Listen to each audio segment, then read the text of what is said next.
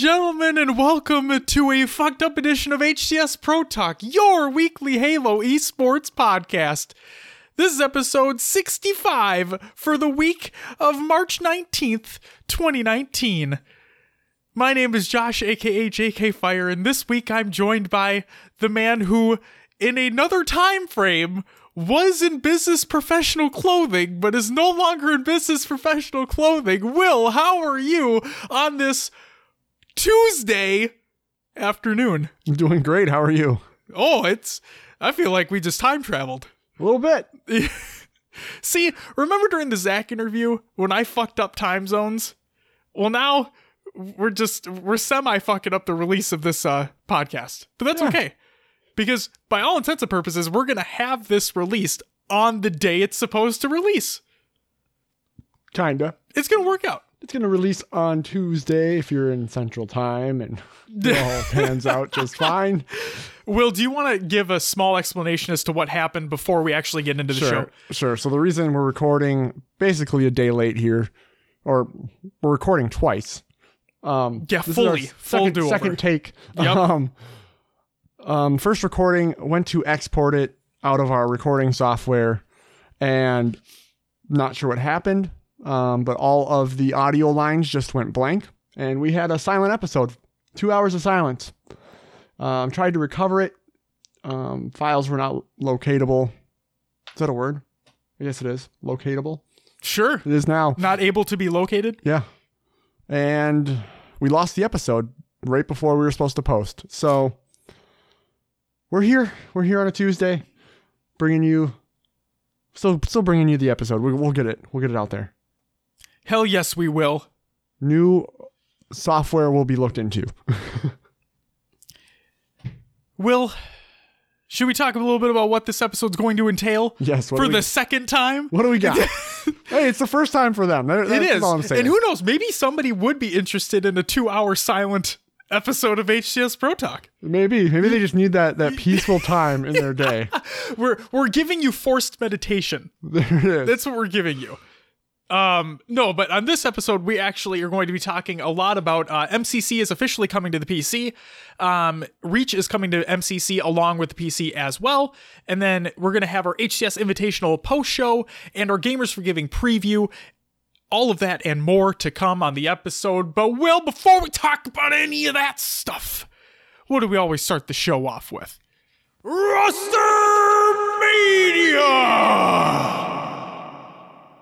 It's always some roster mania. So here we go. We have from Noob Combo again the free agent list for Gamers for Giving and DreamHack Dallas and the team list. So let's get into them. Gamers for Giving free agent list includes the Bronx Demon, Adamant, Gohan, Easy, Hypo, Tusk, Kevin Clutch, Ghoul, Admiral Bunny, Bulkasaur, Too Vicious, Chronology, Most Dope, Host These Shots, Kaiul, and Nautilus EXG. The teams we have um, first team is RNC Display, world famous in Zypok. Second team, AF Reality, Saber. Second team, we have Slowgy and Struggler. And last but not least, we have Klepto and Revamped, all looking for other players. DreamHack Dallas free agent list is as follows The OG Killer, Jay Weezy, Gohan, Coco the Janitor, Galloping Elk is a coach looking to uh, for a team.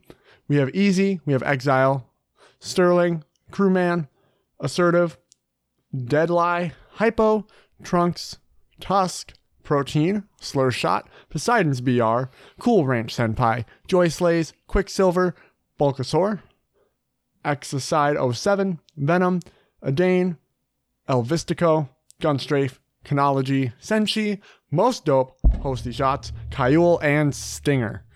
Whew! On fire today, Will. DreamHack Dallas partial team list is as follows. First team is our RCN display, world famous in Zypok, looking for one more. We have Flamehead, the only toxic, and Engage. Looking for one more. We have Dread Takedown, I Always Slay, and Daffy GDI looking for one more. Uh, Tosh and Berserker looking for two more. Reality and Saber are looking for two more. Just Eon and Shreds, two more. Hilly and CE and Catastrophe looking for two more. Drizzy and Uday looking for two more, and Neutralizer, Schooliage, and Pawsey looking for one more. And that does it for the list. But we do have a little bit more news. An announcement for Gamers for Giving squad. Infinite Gaming will consist of Ryan Noob, Scarvane, Piles, and Thuggish Killa. So check them out this weekend. Very nice. And that's all we got for Rostermania. Which means it's time for COD, another games watch. We got one thing to talk about real quick. So, uh, the same weekend that the HCS Invitational took place in, just last weekend, is the same weekend that Call of Duty World League Fort Worth took place. And therefore, we have to give a shout out to uh, Luminosity Gaming. Congratulations on taking first place at Call of Duty World League Fort Worth. And uh, yeah, good stuff all around. And that does it for COD, and other games watch. Which means it's time for Will's Adventures within the Haloverse, where Will didn't actually play Halo in other games too. So yep, uh, played one game, which was Sea of Thieves again. Got my Pirate Legend status, and we'll see what the new update brings. If I'll jump back into it, Hopefully, some good stuff. yeah, Yeah. I, I enjoy playing it with uh, with buddies Dom and Nick. Yes. So it's a good time. That's all I played. Need to get back into more Halo stuff. We talk about it every week, doing Yes. the the Halo four and five playthroughs. yes. We'll get there. We'll be doing that, and then um, also, I guess I'll just say this right now too: is that so this weekend is Gamers for Giving. The weekend after that is when the community playdates are going to start back up. So we'll definitely be playing more Halo in the near future.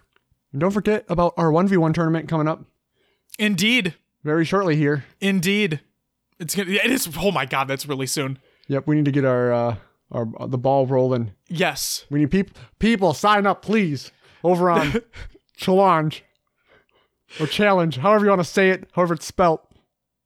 We need we need more people to uh, shit on Scud. Will do. Yes, yes, yes. Get shit on, Scud. Uh, Will do me a favor. Write down on your paper to for a reminder at the end of the show to talk about that one v one tournament. If you remember what we talked about yesterday.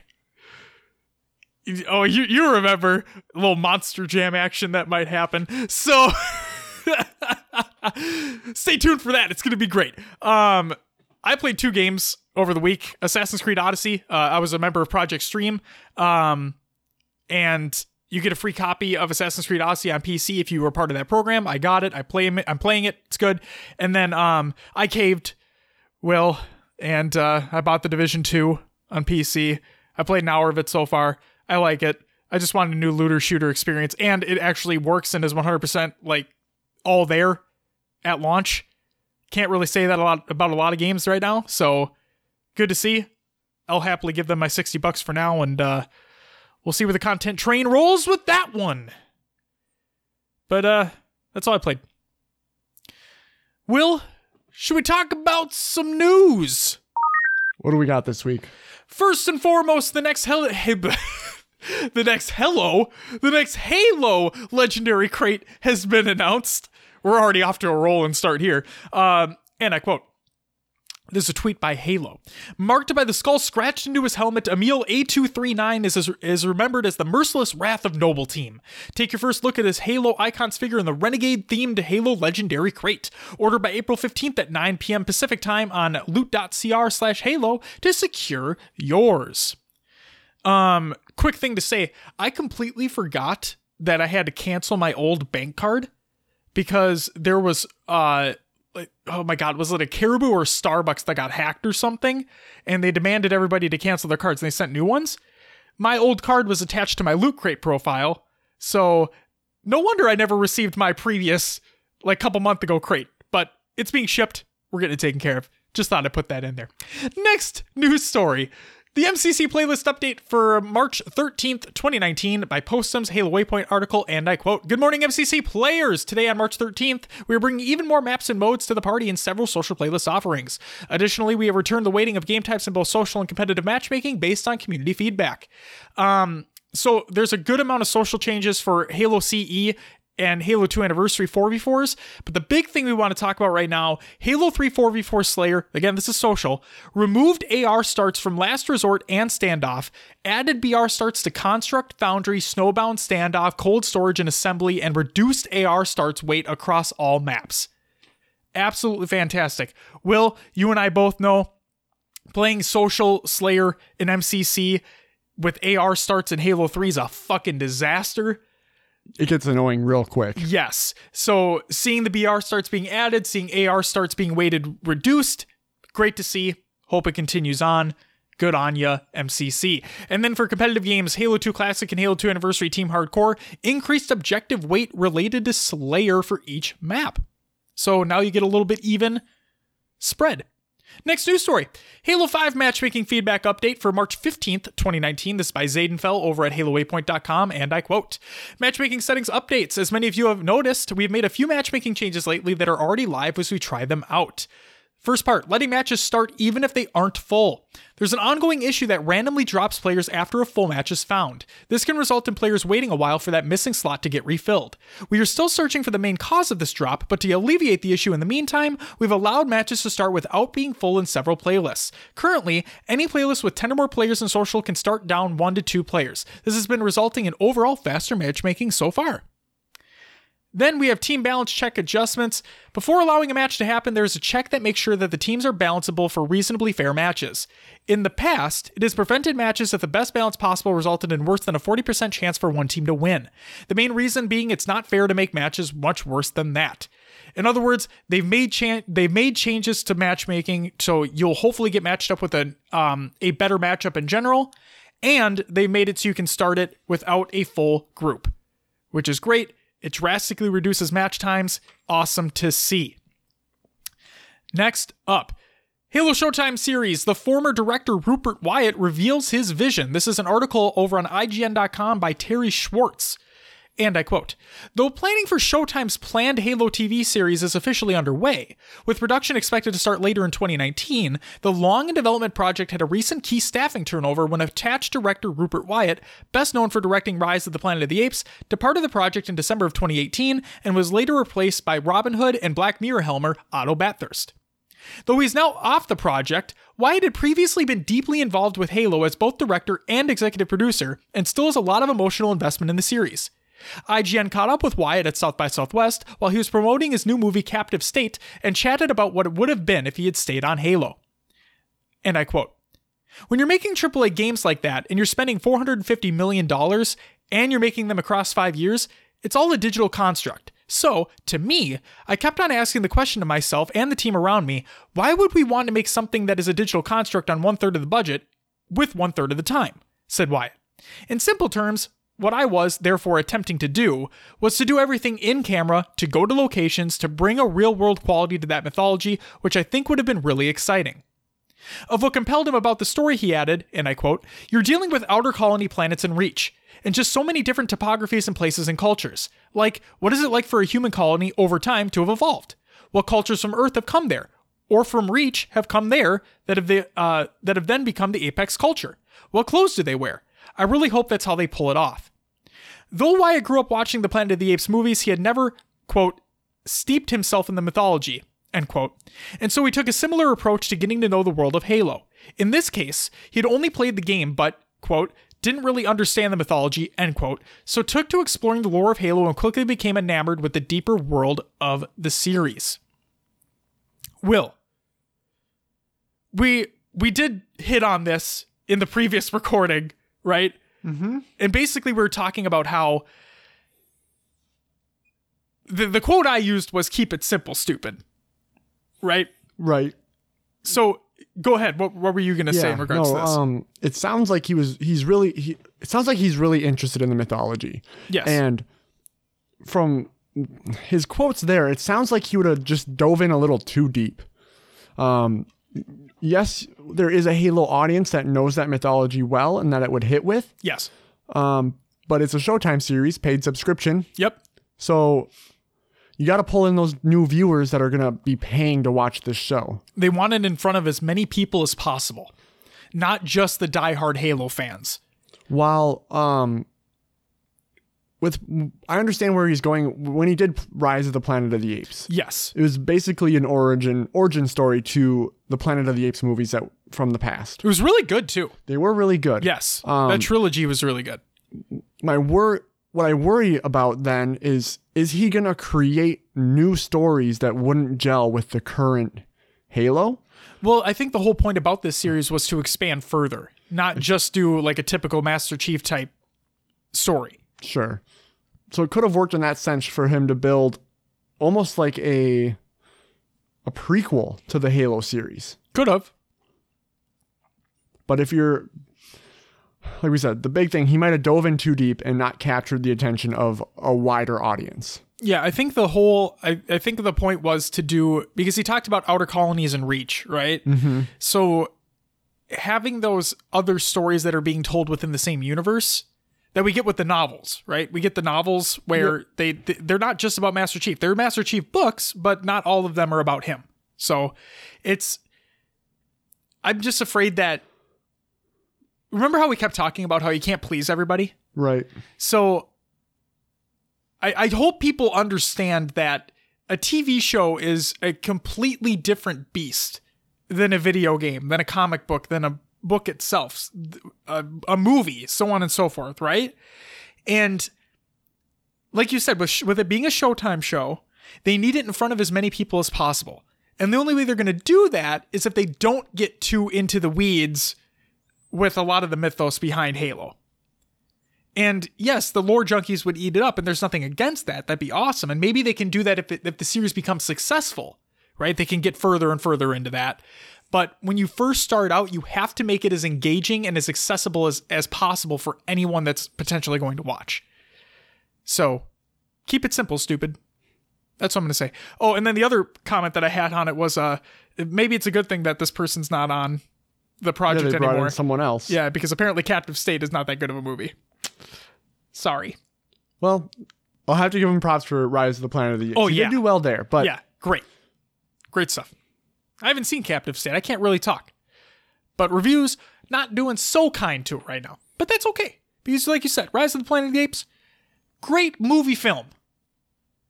Shall we move on, Will? yes, yes. The next news story, and the big one MCC on PC and Halo Reach. This is a Halo Waypoint article by Sketch, and I quote Today, we're extremely excited to share two big announcements that deliver on what was, are easily the most frequently requested asks from our community over the last few years. One, Halo Reach is being added to Halo Master Chief Collection, and two, the entire collection is coming to PC via the Microsoft Store and Steam. The Great Journey. Before we jump into what all of this means, let's take a quick walk down memory lane. Halo the Master Chief Collection, MCC, launched for Xbox One back in 2014 and offered four complete game experiences in one handy package. Soon thereafter, Halo 3 ODST's campaign was added, rounding out the ultimate collection of classic Halo game content. Over the past year, the team at 343 Industries has been working on updating and enhancing MCC in close partnership with the community. Through months of public flighting and player feedback, MCC has grown and evolved into an entirely different product with improved and modernized matchmaking and services, support for 4K in HDR, offline LAN, better controls and input customization, and more. Last September, the enhanced and improved MCC landed on Xbox Game Pass and gave a whole new audience a way to experience Master Chief Saga, or for existing fans, a way to rel- relive those classics like never before. All of this work, along with the support of the community, was instrumental in not only reinvigorating MCC, but laying the foundation to take the next step and bring it all to PC in a way that honors both the Chief's legendary journey and the PC features and conventions that players wanted to see Halo take advantage of. So, MCC for PC. Later this year, these classic Halo experiences will start to arrive on PC via the Microsoft Store and, for the first time in the series, on Steam. This is an incredibly exciting opportunity for us to bring the Halo universe and Master Chief story to a new audience and to offer PC gamers a chance to step into the franchise on the PC flat platform of their choice. The Master Chief's arrival on PC will happen in stages, with each title releasing one by one over time, giving the development teams the ability to ensure each one is right while giving players a chance to jump in right away rather than having to wait for the entire suite of games to be completed. Our current plan is for the journey to begin with the launch of Halo Reach, the fictional beginnings of Master Chief Saga, with the rest of the titles following in chronological order thereafter. Halo Reach, Halo CE, Halo 2, Halo 3, and Halo 3 ODST's campaign and Halo 4 will each be available for individual purchase within MCC as they become available, and each game will evolve and grow over time with community input.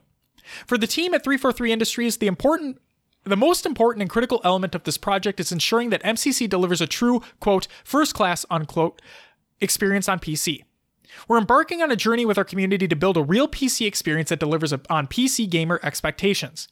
The team is passionately committed to ensuring that all the features, bells, and whistles expected in a modern PC title are included within MCC. These features may vary somewhat by title, and we won't get everything in there all at once. This is a product and experience that will grow and evolve over time. We are laying the groundwork for PC native features such as excellent mouse and keyboard controls, support for multiple resolutions and aspect ratios, field of view sliders, and adjustable frame rates, to name a few. And yes, there will be support for Xbox gamepads and other PC controllers. Remember Reach. Along with Bring MCC to PC, the next loudest refrain from Halo fans has been to add Reach to MCC, and we're excited to make good on both requests later this year. As part of MCC, the prequel to Halo Combat Evolved looks and plays better than ever and will arrive in slightly different ways depending upon your platform of choice. MCC's intelligent delivery feature on Xbox One allows players to pick and choose to install campaign and or multiplayer content and Reach will be offered in the same way. One, on Xbox One specifically, Halo Reach's multiplayer compa- content, which includes Forge and Theater, will be automatically included for everyone who owns MCC while Halo Reach's campaign and firefight experiences will be offered together as a premium digital add on.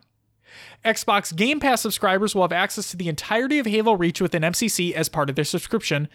And just like the rest of the titles in MCC, Halo Reach is silky smooth at 60 FPS and visually stunning in 4K HDR on compatible hardware. Halo Reach will look and play as uh, just as great when it lands on the Microsoft Store and Steam and include PC-specific features and options. Campaign, multiplayer, and firefight will come packaged together for purchase as the first step in this P- PC journey. Teamwork makes the dream work. Bringing all these classic games together and in- integrating the huge matrix of features and experiences PC gamers and Halo fans deserve and expect is a monumental undertaking. It's no secret that the bulk of the team at 343 Industries is hard at work realizing the future of the franchise with Halo Infinite, so the same amazing publishing team who diligently brought all the recent improvements and updates to MCC over the last year has invited a few friends to help us achieve victory. The experienced and passionate folks at Splash Damage and Ruffian are partnering with us to help make this dream a reality. Splash Damage co founder and CEO Richard Jolly says, and I quote, For almost 20 years, Splash Damage has had multiplayer gaming at its very core. Being part of the team bringing this legendary franchise to PC for the very first time is a tremendous honor for everyone here at Splash Damage, and we're excited for Halo fans around the world to play what we're hard at work on. End quote. Another quote We love Halo and are mind blown to bring this franchise back to PC. 343 has assembled an amazing team who are working hard to build the Halo PC experience fans deserve, says the team at Scotland based Ruffian Games. It's a privilege to be along for the ride. And looking ahead, Additionally, we know many of you will have questions, so stay tuned to Halo Waypoint where we'll have plenty more to say, share, and show on the road to release. The team at 343 Industries, along with our partners at Splash Damage and Ruffian, are already hard at work, and we can't wait to bring the community along on this journey. On behalf of the entire 343 Industries team, thank you to everyone who's continued to play and support Halo and MCC, and for not giving up on a dream of one day enjoying these great experiences on a PC. Big article. Yeah. Yes. Yes. Yes, indeed. Couple updates though. First, Sketch put out a tweet and it states there's going to be no motion blur in Reach. Will, did you play Reach at all? Never did. Okay. If you go back onto an Xbox 360 and you put in your disc copy of Reach, actually, fuck it. If you have an Xbox One, which you do, and you put in a copy of Halo Reach and you start it up, you will notice that there is a lot of motion blur in that game. Now, at the time, it looked fine. And the art style of Reach looks great regardless, but the motion blur, no, no, no, no, no, no. It's going bye bye. And I'm excited. I can't wait.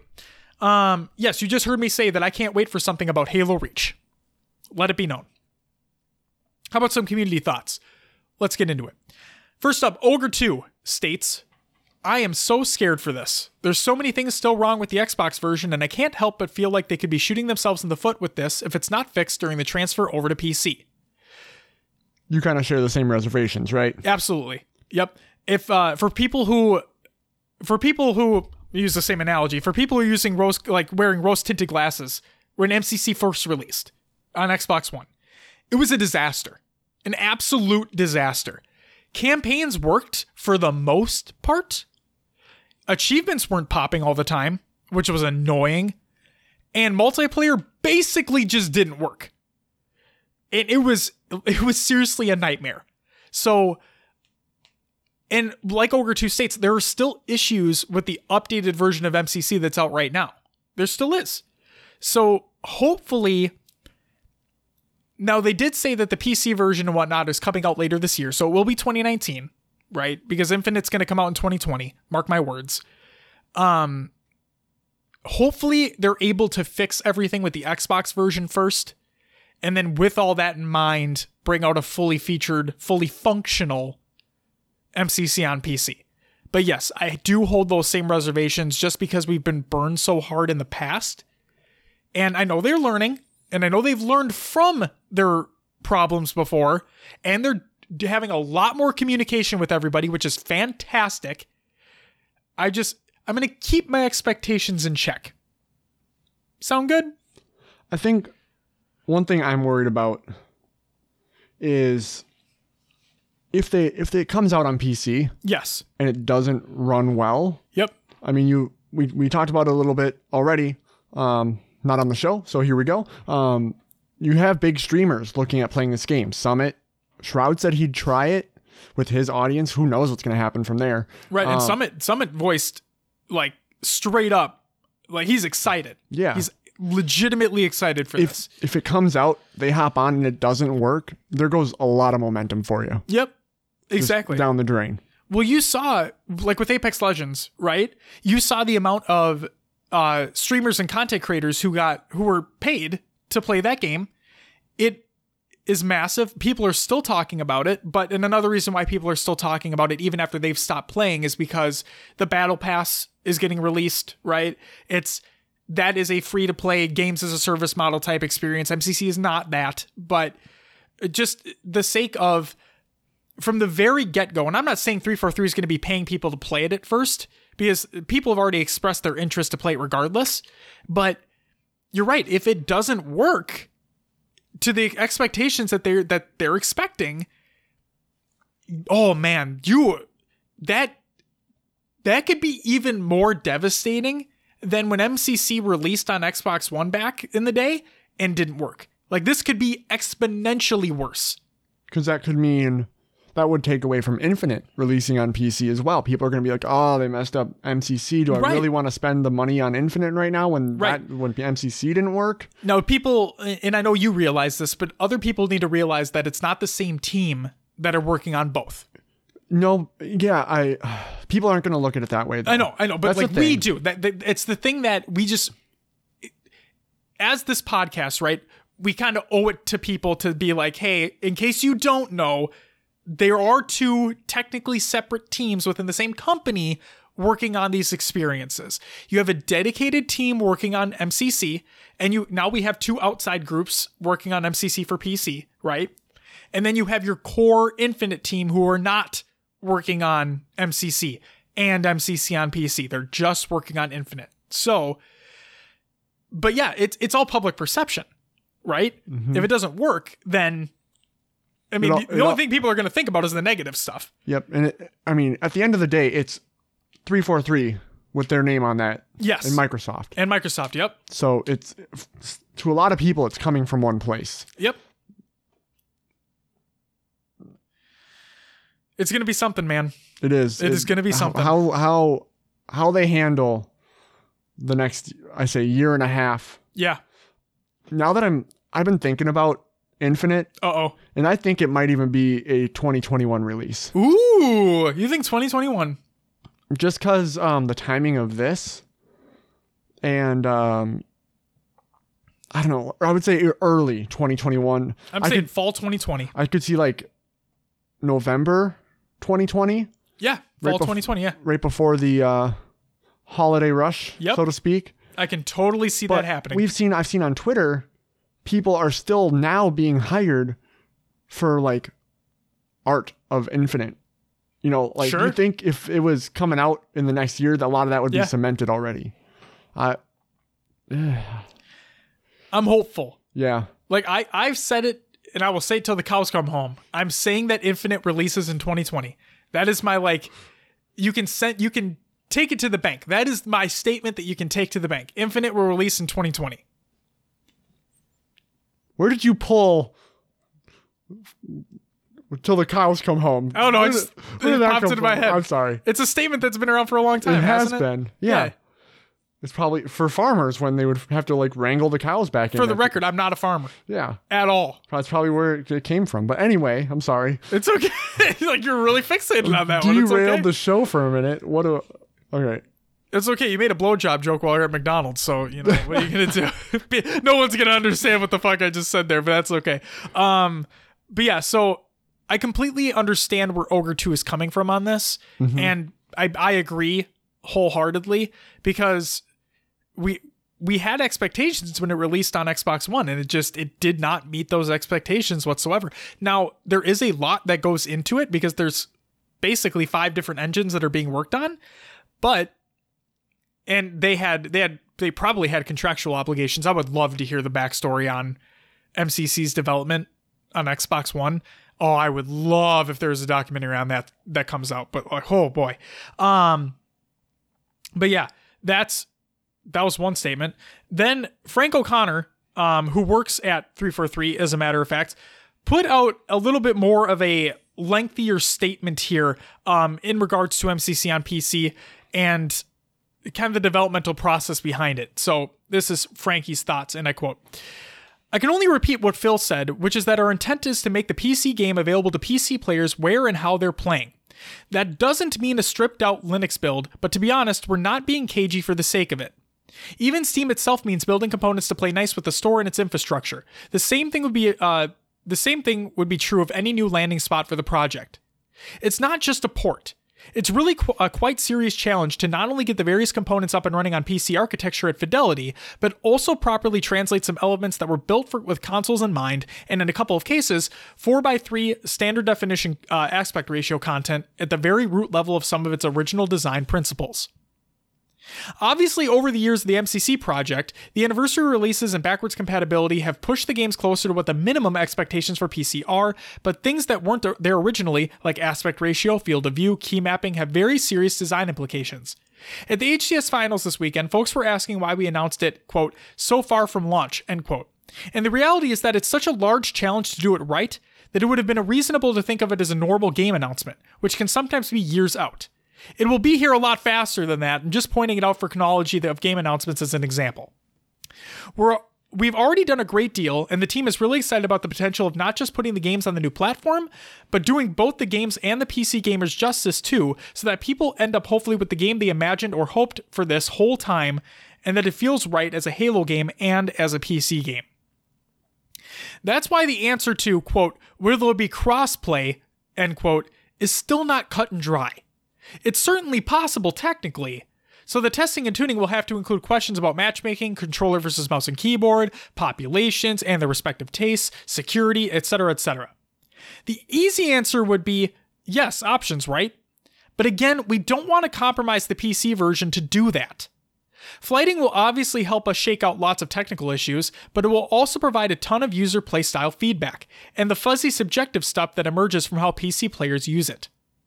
If you played the Halo 5 Forge multiplayer component on PC, you'll also notice that the console origin of that suite means that on average, some WASD players feel that there's about one control function too many for natural setups and player movement. Not an issue on a controller because the ability to use all the main triggers, bumpers, buttons, and clicks. This is specific to Halo 5 because of the increased mobility, but the original Halo CE, despite starring as a Mac title, was really Xbox specific and the design was crafted in tandem with the development of the OG Xbox controller. It's not just buttons, necessarily, but also a designer intent. So that's one of the less clear cut challenges to get right, making these games feel like they were built for PC from the get go. A lot of the audience will be Halo console players and fans, but there will also be folks new to the series too, and we want to show up well for them too without changing the fundamental core of each original game. It's not rocket science, but it also kind of is a bit. So there you go. We're still waiting on that crossplay. But uh, in the words of HCS Pro Talk, we'll just have to wait and see. Next up, King Abyss states MCC coming to PC is going to be fantastic, and I, ho- uh, I hope, but I'm super optimistic. Snipe states, I'm glad PC players are going to be able to test the game out. I'm crossing my fingers for crossplay so I can join up on playdates. Gonna stick to console because I'm on a budget. And then High Tech Redneck states, as for the Reach and PC announcement, I'm pumped. Not the biggest fan of Reach or playing on PC, but seeing how hyped the community is for it makes me really hopeful and excited for what it will hopefully do for the Halo scene. Was also glad to hear that flighting with the Insider program should be starting pretty soon. All in all, I think it's been a pretty awesome week to be a Halo fan. Go ahead. And then, um, one thing, do you think that? So, like High Tech Redneck just said, it, it it the Halo scene is really excited about this, and yes, we said some big names are gonna play MCC. Yes. Yep. And Halo coming to PC. Do you think it is gonna draw more of a crowd in than what's already there? So, well, going back to what Snipe said, right? You and I had talked about it where you you don't really think it's that big of a deal, right? Right. MCC coming to PC. So, I what what you and I talked about, I think it was with the PC population being as large as it is, I think the fact that, and I thought about it a little bit further as well. The last time a Halo game, a full blown, I'm not talking about this Halo 5 Forge thing, okay? But a full blown Halo game released on PC by Microsoft was Halo 2 Vista. Okay, think about that. Windows Vista. Way back. Okay? And the funny thing is that you needed Windows Vista in order to play it. Like that's why it was called Halo 2 for Vista. Okay? Before that, and no, I'm not okay. For the record, here, I'm not including like Spartan Assault and Spartan Strike because those did t- they were technically Windows games as well. Okay, but I'm talking about full mainline Halo releases, and the one before that was Halo CE on P like Halo, yeah, Halo on PC. Okay, it's been a long time. It's been a very long time since a Halo game, a mainline Halo release, has come to PC. People have been missing it. Hence why we have Halo Online, we have ElDewrito, we have Installation Zero One, we have a couple other fan made games that are coming out, right? People want Halo on PC. Now, yes, there it's a lot more of a dedicated crowd that are playing those, right? Don't get me wrong. But the fact that I can go on Steam right now, right now, and there's a store page for Halo, the Master Chief Collection. Like, I think it's a lot bigger. Okay, for us, the announcement is like, oh yeah, okay, cool. Like, people play it or or not, whatever. But for for the average Joe out there, and they're scrolling on Steam because I bet it'll be a top seller at first when it first comes out. So like your average Joe that goes on Steam and sees Halo the Master Chief Collection, the top sellers list, and they're like, wait, wait, Halo? Like action like Halo Halo? Let me click on that. Oh. And then they could think, wait, wasn't this broken when it came out on the Xbox? Or they could think, oh wow, they wow, it's all here. No shit. And then depending upon the price, I still think I think it's gonna be sixty. you think it's gonna be sixty bucks? I think it's gonna be sixty for that many games for having two studios coming in from the outside, and what that all that content they have to move over to PC. I think it's gonna be sixty. So for the record, we talked about it before, and it's not on that recording, but I'm going to say it anyway. I'll keep with my initial statement. I think it's going to be 40. I'm going to stick with it. I'm probably wrong in this case, very much so, but I would be happily surprised if they came out with it for 40 bucks because you you will have to buy a new copy. Okay? We're going to get to this AMA that happened um really shortly here, but it, it you, we you will need to buy it again on PC. Okay. So now, Will, we talked about this as well. If it is 60, right? Do I want to pay 60 bucks for it? No. Will I? Yeah. That's fuck because they know. Like they, they know I'm to be paying 60 bucks if it's 60 bucks. Like I'll buy it no matter what. But whatever. Um you know what? Thinking about it further, because they did state that they're going to be releasing them separately on PC and you can and you can buy them as they release separately. Maybe they will all add up to be 60 bucks. Maybe it's like 10 bucks per. Because what we have Halo 1, 2, 3, 4, ODST's campaign, And reach. and Reach. So it's it's like like kind of five and a half. It's like five and a half, really. You're not getting Firefight and in ODST, and ODST didn't have its own separate multiplayer. It just had more maps for three. I'd still love it to be 40 though. I think it makes more sense to be 60, like you said, with the two teams coming in and all that, and everybody all hands on deck with that. But man, it's already been out for so long, but they are adding new features. It's a toss up for me. I'm gonna stick with my guns though. I'm gonna stick with my original statement. I'm gonna say 40. okay. I'm gonna say 40. Um, and then in regards to what High Tech Redneck said with the insider flighting, well, guess what? Speaking of the Halo Insider program, the Halo Insider program got announced. This is a Halo Waypoint article, and I quote Become a Halo Insider. The Halo Insider program is the new way Halo fans and community members can partner with 343 Industries to improve our games, products, and services. As a Halo Insider, you'll have the opportunity to regularly provide feedback and insights that help shape and inform current franchise initiatives and the future of Halo. You will also be given exclusive opportunities to participate in public flights of in progress Halo game releases and provide feedback to development teams. Public flighting. Halo insiders who choose to opt in to console or PC flighting will be considered for early access play sessions with in development Halo games. Every improvement to Halo the Master Chief Collection over the past year was the direct result of insiders participating in flights and sharing feedback to the development team. Each public flight has specific goals, meaning not all insiders will be selected for every flight. To increase your chances for selection, make sure your Halo Insider settings are complete and accurate. And remember, you can always come back to update your settings or opt out of the program. Community feedback. Halo Insiders provide ongoing community feedback for sharing their thoughts and perspectives with the team at 343 Industries via periodic surveys. Over the years, these surveys, formerly part of the Halo Community Feedback Program or HCFP, have provided invaluable insights that helped inform everything from in-game weapon tuning and playlist updates to future consumer products and merchandise roadmaps. Halo as a game and franchise doesn't exist without its passionate fan base, and we look forward to our community to ensure that your input is at the center of everything we do. Frequently asked questions.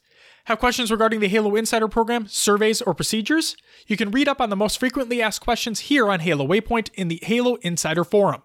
This forum is also a great place to post questions and connect with other members of your Halo Insider community. Over time, we'll pin and share important insider information here in the same forum, so stay tuned. And in the link of the Google Doc of the show notes of the show, you can check out the FAQ that is in there. So, flighting is back. And the other thing that we need to state right now if you were already a member of the MCC flight program before, you will need to re register. The information does not carry over. So, re register if you were registered previously, or if you're not registered at all, go ahead and get yourself registered. I just said registered a lot. Next up, sketch announce in our gaming AMA in regards to Halo Insider and or MCC for PC and or Reach, where you can ask them almost anything. And guess what? Since we're recording right now, that AMA is already concluded, Will. Therefore, we can talk about it for a split second here. So I'm just going to read, we'll include the link to everything that was answered. This is, I loved this. When I when I heard this AMA was going to take place, the only thing I could think to myself is, oh no, how are we going to scrub through and find all the answers to all the questions that were given, right? Well, guess what? They already did the work for us. So in the Google Doc of the show notes of the show, check out the results of this AMA. I'm going to hit on some brief points. Okay, here we go. Release and price. Estimate of reach flight. Team working on first audience based on needs of game, also working on solid first pass of PC UI controls before release. Halo Insider player selection process. They want to accept as many people as possible against specific needs for that particular flight. Release order. Halo reaches priority. Halo CE is being worked on in parallel. Games will release, quote, when ready, end quote. Purchase options. Individually as each game releases with an MCC or as a whole at the end cannot purchase all games in a bundle before they all have released. Huh. Okay. And for the price, there's more details to follow. They don't want to say it's 60 bucks quite yet. Basically, is what that means. PC experience. PC system requirements will be determined during the flighting results. Okay. Windows support. Windows 10 and Windows 7. Yes, Windows 8 is being investigated. Okay, if you're on Windows 8, you need to upgrade or get the fuck out. Don't be on that. th- That's the worst Metro style update of Windows. Get rid of that. Frame rate. Goal is unlocked frames in all titles, but may vary from title to title. Keyboard and mouse controls. Great keyboard and mouse controls is top priority. Will come with some balance changes, whether that means balancing each weapon to compensate for increased accuracy and precision of mouse and keyboard, or if it means adding some kind of balance to allow mouse and keyboard and controller users to still have an enjoyable experience together is unclear. FOV slider. Yes, level of FOV will vary from title to title. Centered crosshairs, currently being investigated. Ultra wide support. Windowed mode 21 by 9, 16 by 9, 16 by 10, 3 by 2, and 4 by 3. Those are aspect ratios for those who don't know. PC crossplay. Yes, across Windows Store and Steam. Okay? That that was a given though, right? Because you have to log in with an Xbox Live profile in order to access it anyway. So I would yeah, you'd have to have crossplay on PC. Okay. Anti-cheat. Yes, more details to come. CE map support. In other words, custom edition map support. Actively exploring how to bring custom edition content to PC. Very nice. Okay. That can maybe hint at, oh, here we go. Mod support. Working closely with modding community to provide, quote, official mod support, end quote, after launch. Launch priority is making the games feel, quote, right, unquote, and security and anti cheat. There you go. People were wondering about mod support. That they're working for it. They're going to try to get it in there. I'm surprised. I didn't think they were going to. I honestly God did. I thought Microsoft was going to be like, no, no, no, no, no. Let's keep things kind of pinned down here as best we can. But uh, good for them. That's awesome. Server browser dedicated custom servers. Can't commit to this at this time, but a topic of discussion. Okay. Cross platform progression. Cross progression. Yes. Between MCC and PC version, Halo Reach progress on Xbox 360, for example, will not carry over. Stats, achievements, forged maps, and game variants will all carry over. Game saves will not. So, in other words, MCC on your Xbox One to PC, everything should transfer. Everything should be there. Reach, on the other hand, no. Keep that in mind. Xbox PC crossplay. Not currently committed to for launch, but actively investigating. Womp womp. Play anywhere. And here's what I'm talking about. You're going to have to buy it again. There, uh, MCC on PC will not be a part of the Play Anywhere program, but investigating options for those who have purchased MCC on Xbox One. Huh. Maybe mine will be $40 then, Will. You know what? I have a disc. Is that gonna do me? No, maybe maybe that could be it. Maybe it's where if you have not purchased this before, right? And you're purchasing it for the very first time and it's on PC, 60 bucks. If you already have it on the Xbox One, maybe 40. And there's like a there's a digit maybe it has to be digital. I don't know. I think it would have to be. yeah, like certificates and whatnot. Next, I would have to. You could transfer a disc. Very true. Very true. So maybe it's something that they're able to look forward. Uh, maybe maybe it's something they can look into attached to your Xbox Live profile. Um, and then if it is, maybe you get a discount. Who knows? Then the real question is, excuse me. Maybe th- then the real question is, do you have to purchase it through the Windows Store in order for all that to tie in, or am I still going to be able to buy it on Steam? No, I think it'll have to be all through the Windows Store. Yeah, I know. I was just being hopeful. Sure. But you know, it is what it is. Um, MCC updates. This is the last piece. Armor customization. Mix and match customization, and for Reach, not Halo 3 or other titles, unlocked via in game progression, no monetization. Very nice. Forge quality of life and improvements. Forge will be releasing after initial release as it requires much more effort and time. Reach multiplayer playlists. No specific on playlists yet, but we'll look at community feedback and input to make experience better. Firefight. Reach will have Firefight. ODST Firefight is not a priority at this time because focus is on ODST campaign for PC. Local split screen. Team is looking at what can be supported. In game terminals, more details to follow. So, there we go. Nice little AMA. There's a lot more information. That was just like a top level thing. There's a lot more information in the link that's in the show notes. Check it out. You can read up on all the responses. Will, would you be able to do me a favor? We have uh looks like some installation 01 updates. Would you be able to read that for me, please? All right. So yeah, we had an installation 01 update by Tosh, and he is on Twitter and he stated, "For all of you asking, quote, what does Halo MCC coming to PC mean for installation 01?" End quote. This post is for you. I'll be answering questions in the comments here for a bit if you have any. Heart Tosh. Uh, he also posted a picture. So what this means for installation 01. As all of you are fully aware at this point, Halo MCC is coming to PC. This has led a lot of you to question where does this leave fan projects like Installation 01 and others? It's a good question I hope to answer for you today.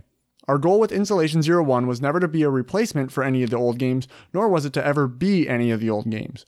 We always wanted to bring something new to the table. We're quite fond of the phrase, a new classic experience.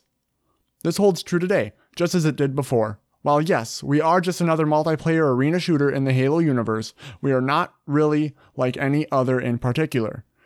We have the ability and desire to do things that have never been seen before, experiment with new ideas, and get the community involved in making all of them. As some of you may have already know, our alpha plan is to develop the game alongside you, almost as an early access model but done right. We'll have incremental releases, patches, bouncing changes, all made with your feedback. This is mu- as much your game as it is ours. Once we have the core gameplay loop in place, we are in an incredibly unique situation where we can break free from the confines of what Halo is and look towards what it could be through more fun ideas that have never been explored before. So, how does this affect Installation 01? In short, it doesn't. So, as long as you want to play a new classic experience with never before seen game modes, weapons, and more, and more. We have our place in that lineup just as we did before this announcement. We'll keep going as long as you'll all you are all here to support us. Thank you truly for all the amazing support you've shown us thus far, and we hope you all have a wonderful holiday. Installation 01. Very nice. Thoughts on that? Um, no, I think it's it's good to hear that their focus is on doing what they want to do, right? They're not letting this MCC on PC announcement get in the way of their vision and what they want to do. And there's plenty of space to share, you know?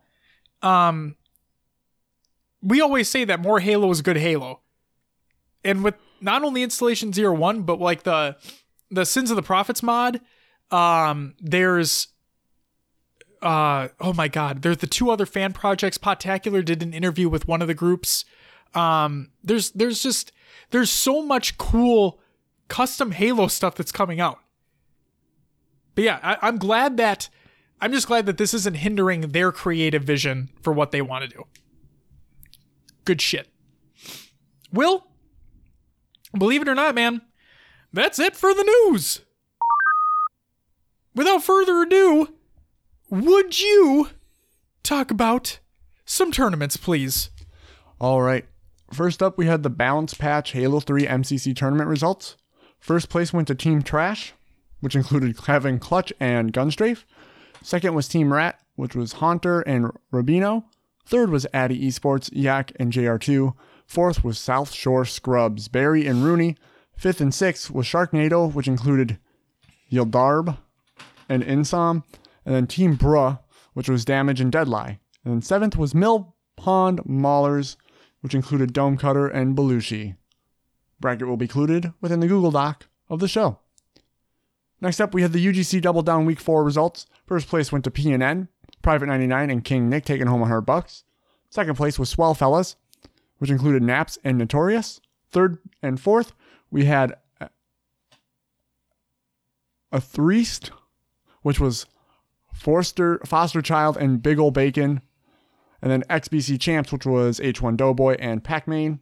Fifth through eighth, we had Flurkins, which included Mazer Mice and Enigma. Team Zach Paul, which was LD50 and Palshi. Campaign Warriors, which was Poseidon's BR and BX Soldier. And then Team Broadside, which was Encourage and True Elite. And then, Will, we actually have the UGC Double Down week number five results. As a matter of fact, first place went to XBC Champs, consisting of H1 Doughboy and Pac Man, taking home $100. Second place went to Swell Fellas, consisting of Naps and Notorious. Third, fourth went to A Threest, consisting of Foster Child and Murph Mantacular. And then Zach and Paul, consisting of LD50 and Paul And fifth was 313 Halo, consisting of Harney and Wookie Trap. Brack will be included in the show notes. All right. Uh, next up, we have this HWCL tourney number five, hosted by HWTC. First place went to Almirante 99. Second, EOD Spartan Seb. Third and fourth, Kaboom and Mighty Hoax. Fifth through eighth, we had Flame Pyman, Quickest, Shreko, and Agent, Agent Tectonic. VOD, we will, we do have a VOD for that one, so go check it out if you're uh, interested in some Halo Wars. Next, the Halo Draft League Spring FFA number one results. First place with 70 kills went to Fluriously. Second was Jolly Josh, 63 kills.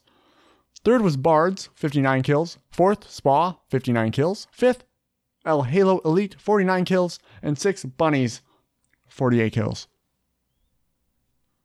Next, we have the Halo Draft League Spring FFA number two results. Back to back. First place went to one hit with 65 kills. Second, Woo Pockets, 64 kills. Third, Furiously, 64 kills. Fourth, Crewman, 60 kills. Fifth, Gold Star, 52 kills. And sixth, Jolly Josh with 35. A lot, of, a lot of close kills at the top. Yes. A lot of close kills indeed. And you want to know something funny? What's that? Um, one of those names is very familiar because one of those individuals was actually with us on a community playdate from way back in the day. It's Woo Pockets. Woo Pocket, yes. Yep. Way back. Very nice. Yes. That was back when we did Halo 5 as the main game. So, good stuff. Good stuff. We do have some AGLA match results for you. American Grifball League of America. I was getting there. I didn't know if you were. I'm sorry. I just I jumped the goddamn gun. I'm sorry. All right, we had Lumbridge White Knights go up against Shadow Realm. Game score was 5 to 2. Shadow Realm took that home. And then again, we had Lumbridge White Knights go up against Shadow Realm. Game score 5 4 going to Shadow Realm. VODs will be included if you're interested in some Grifball action as well. And that's all we have for tournaments this week. Josh. Yes. Mr. JK Fire. Yes. Will, aka I am Mr. Mayhem.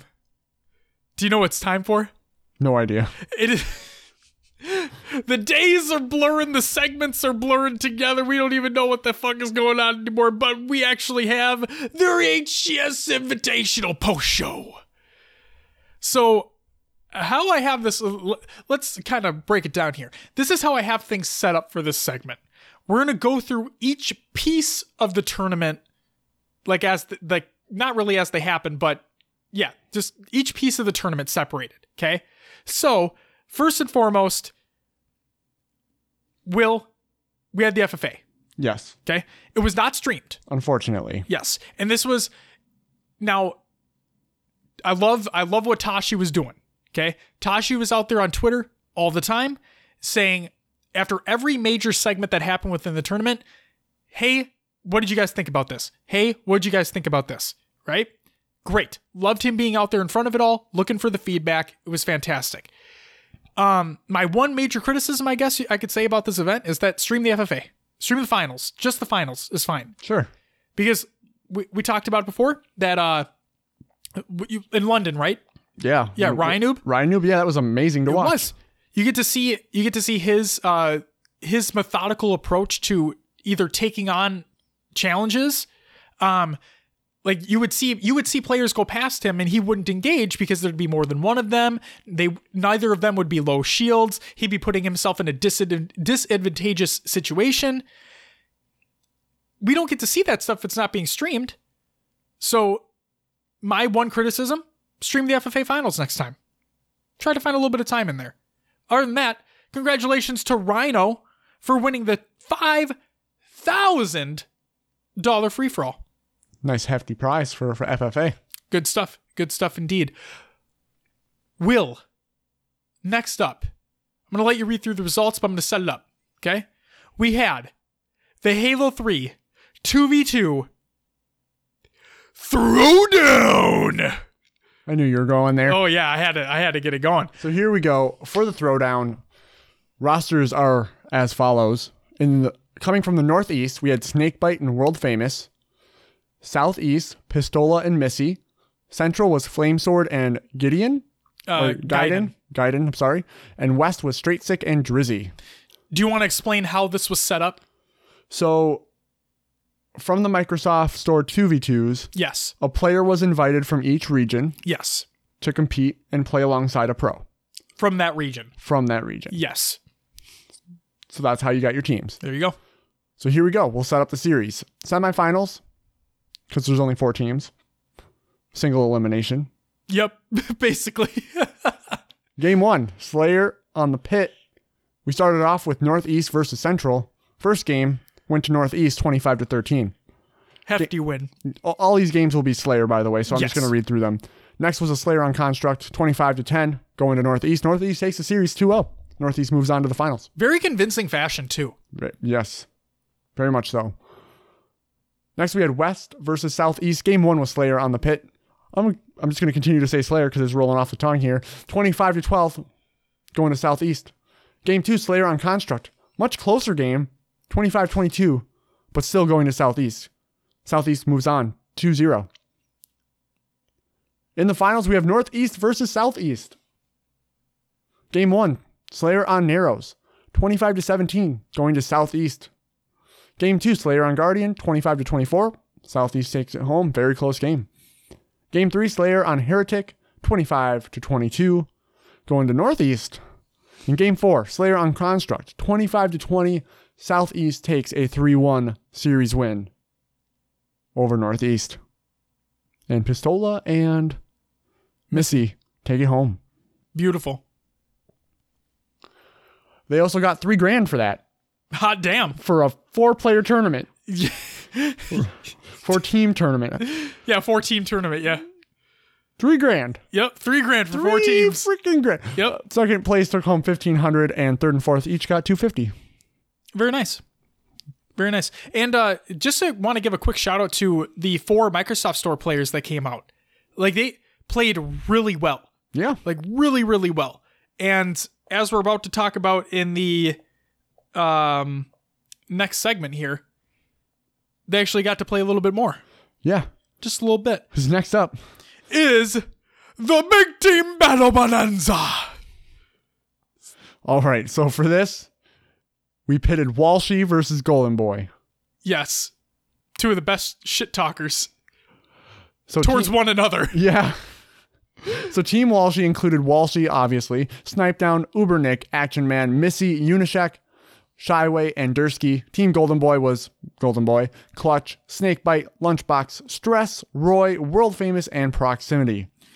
So for those who might not recognize all the names that are in those rosters, um, they they include pro players, uh, the Microsoft Store players, three four three employees, HCS grassroots members, casters, so on and so forth. So just like a like a hodgepodge of anybody in the Halo community, which is great, just great. Right. So here we go. Oh, and to set up the series, Yes. they didn't have a layout. They had a wheel. No, that was for the oh, next. Oh, that was the next one? Yeah. I thought they had a wheel for this one too. Nope. My bad. It's okay. I'm, I'm just moving stuff It's okay. around We're jumping mind. the gun. I jumped the I gun with the, the AGLA stuff. Map one, multi-flag on Valhalla. Winner was Team Walshy. The shit start talking started. Oh, it was great. Walshy was feeling himself. Laying on the fat jokes to Golden Boy. Well, that was like we are talking. That's when they brought the cake out. They brought the cake out. Yeah, they run a fucking cake out. Golden Boy was excited to say the least about that. a little cake. bit, a Yeah. little bit. Map two, neutral assault on Avalanche. Winner was Team Golden Boy. Ooh. Golden Boy getting out of his chair, He was. screaming at Walshy across the desk. We moved on to map three, which is multi flag on Sandtrap. Golden Boy taking it home again. Can I get a toot toot? Yes.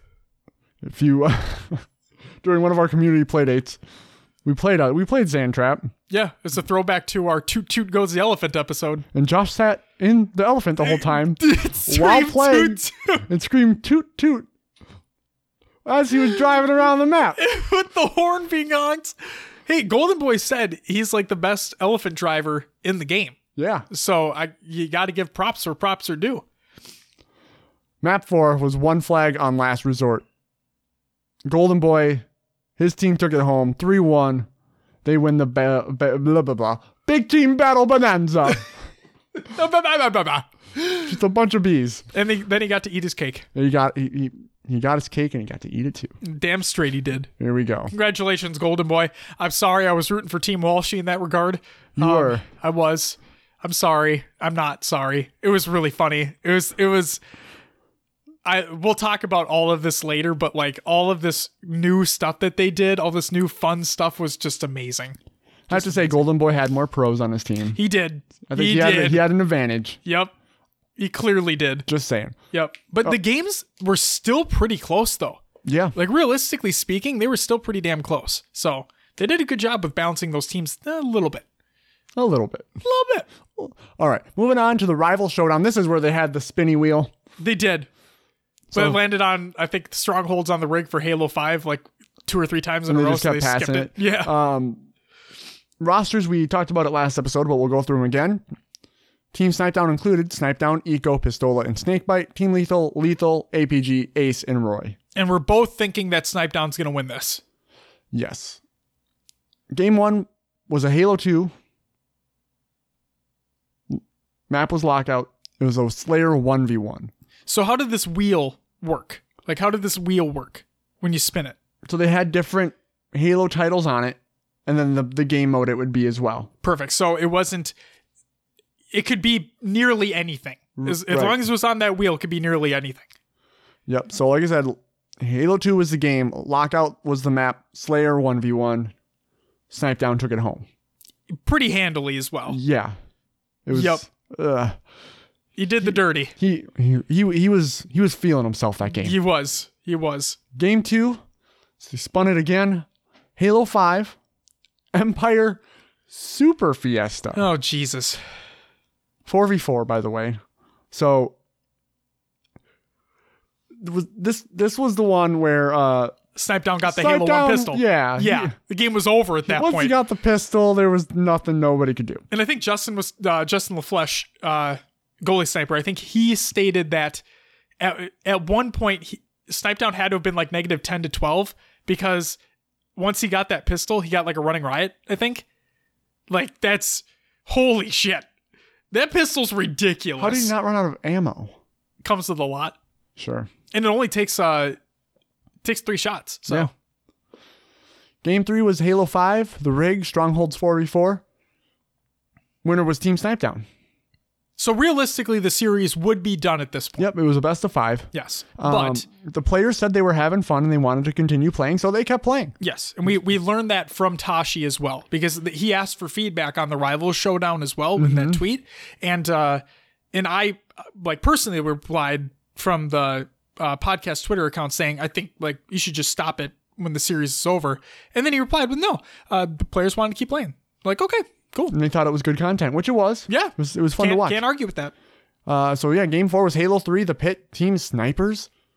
4v4, Snipe Down takes that home as well. Well, you put a sniper in Snipe Down's hands. Guess what happens? What do you know? Yeah, Game five, we went back to Halo 2, Beaver Creek, captured the flag 4v4, and Snipe Down took that home too. So, sorry, Lethal. You kinda, your, your team, your team didn't hold up here. I mean we looked at that roster as well. Yeah, Uh, yeah, because you were originally I was gonna say, I said Lethal was gonna take it but then until we, saw, the, the, rosters. the full rosters. Yeah, because we we thought that they were going to be picked uh, at random, or or maybe like a draft style, yeah. right? But no, that's they did get to pick their teams though, so that's that. All right, Josh. Yes, I'll run through the rosters and Okay. then we'll uh, I'll have you jump into the series. All right, do it up. So 4v4 invitational rosters. Yes. We had number one seed Tox Gaming, Snakebite, Lethal, Royal 2, APG.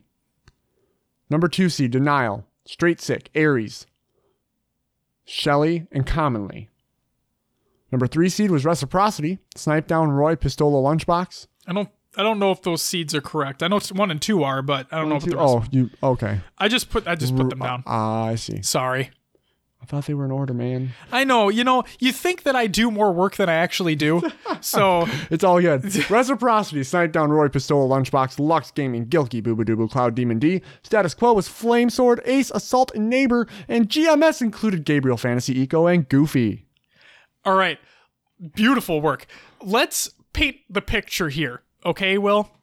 So, a couple episodes ago of this podcast, I uh, I sat in the chair that I'm sitting in now, and I thought about uh, a team called Status Quo, and I I told myself, and I told you guys, and I told you, Will, told the listeners of the show, mark my words, Status Quo will be placing last in this tournament, especially based off their placing in the final tournament of the UGC's Winter Series.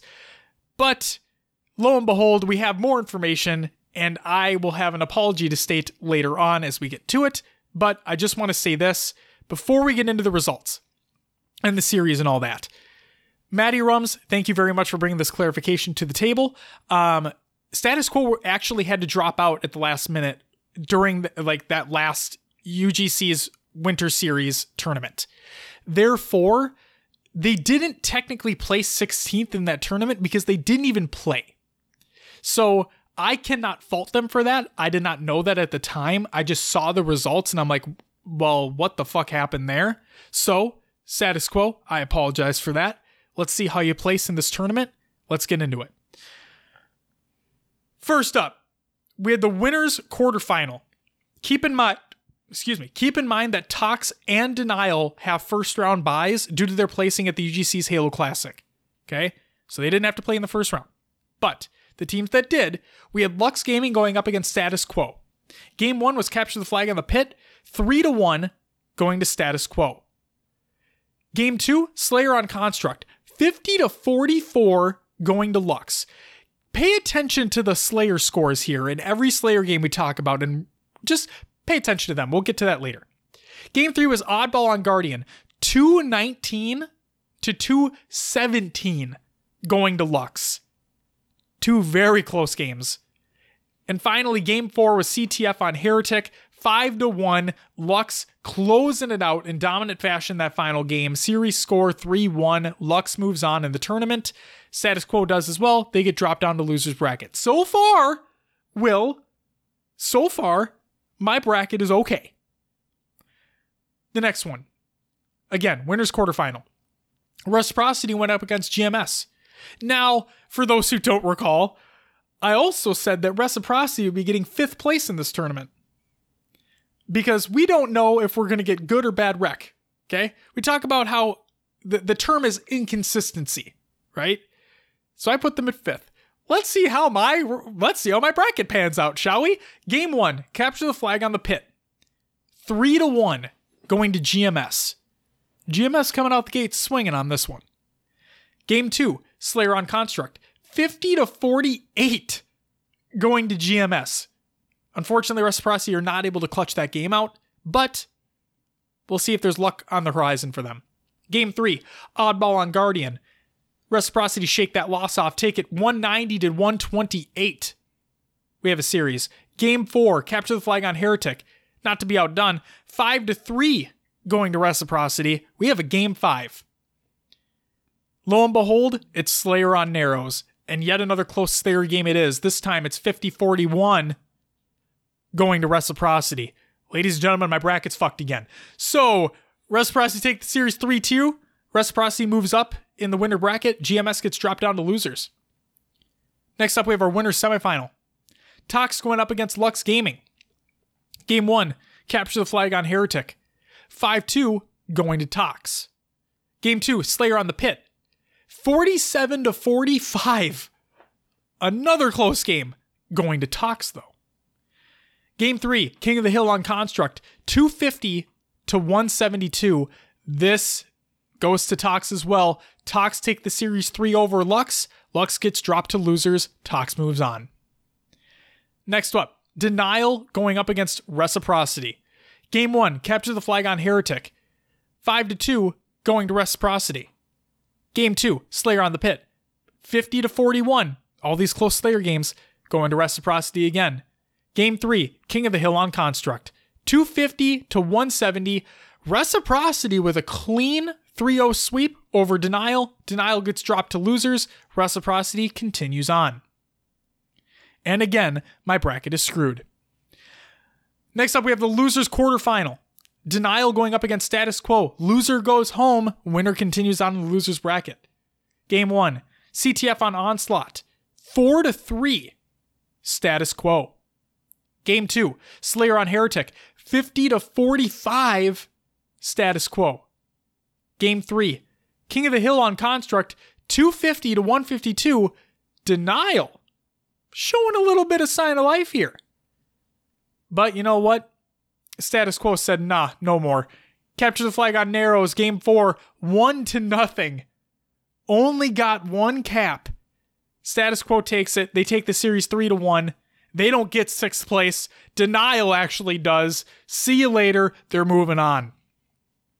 Next up, Lux Gaming went up against GMS. Game one, capture the flag on Onslaught. Four to three going to GMS. Very close game. Very, very close. But not to be outdone on that. Game two was Slayer on Heretic, 50 to 49. Oh my God. GMS clutch out the win on this. They're one game away from sending Lux Gaming home. And game three was King of the Hill on Construct, 204 to 196 going to GMS. I feel so bad for Lux after this series. So close. All three games were so close. Very close. And you know what? It's the same thing that we talked about with reciprocity for the longest time is that they couldn't clutch out games.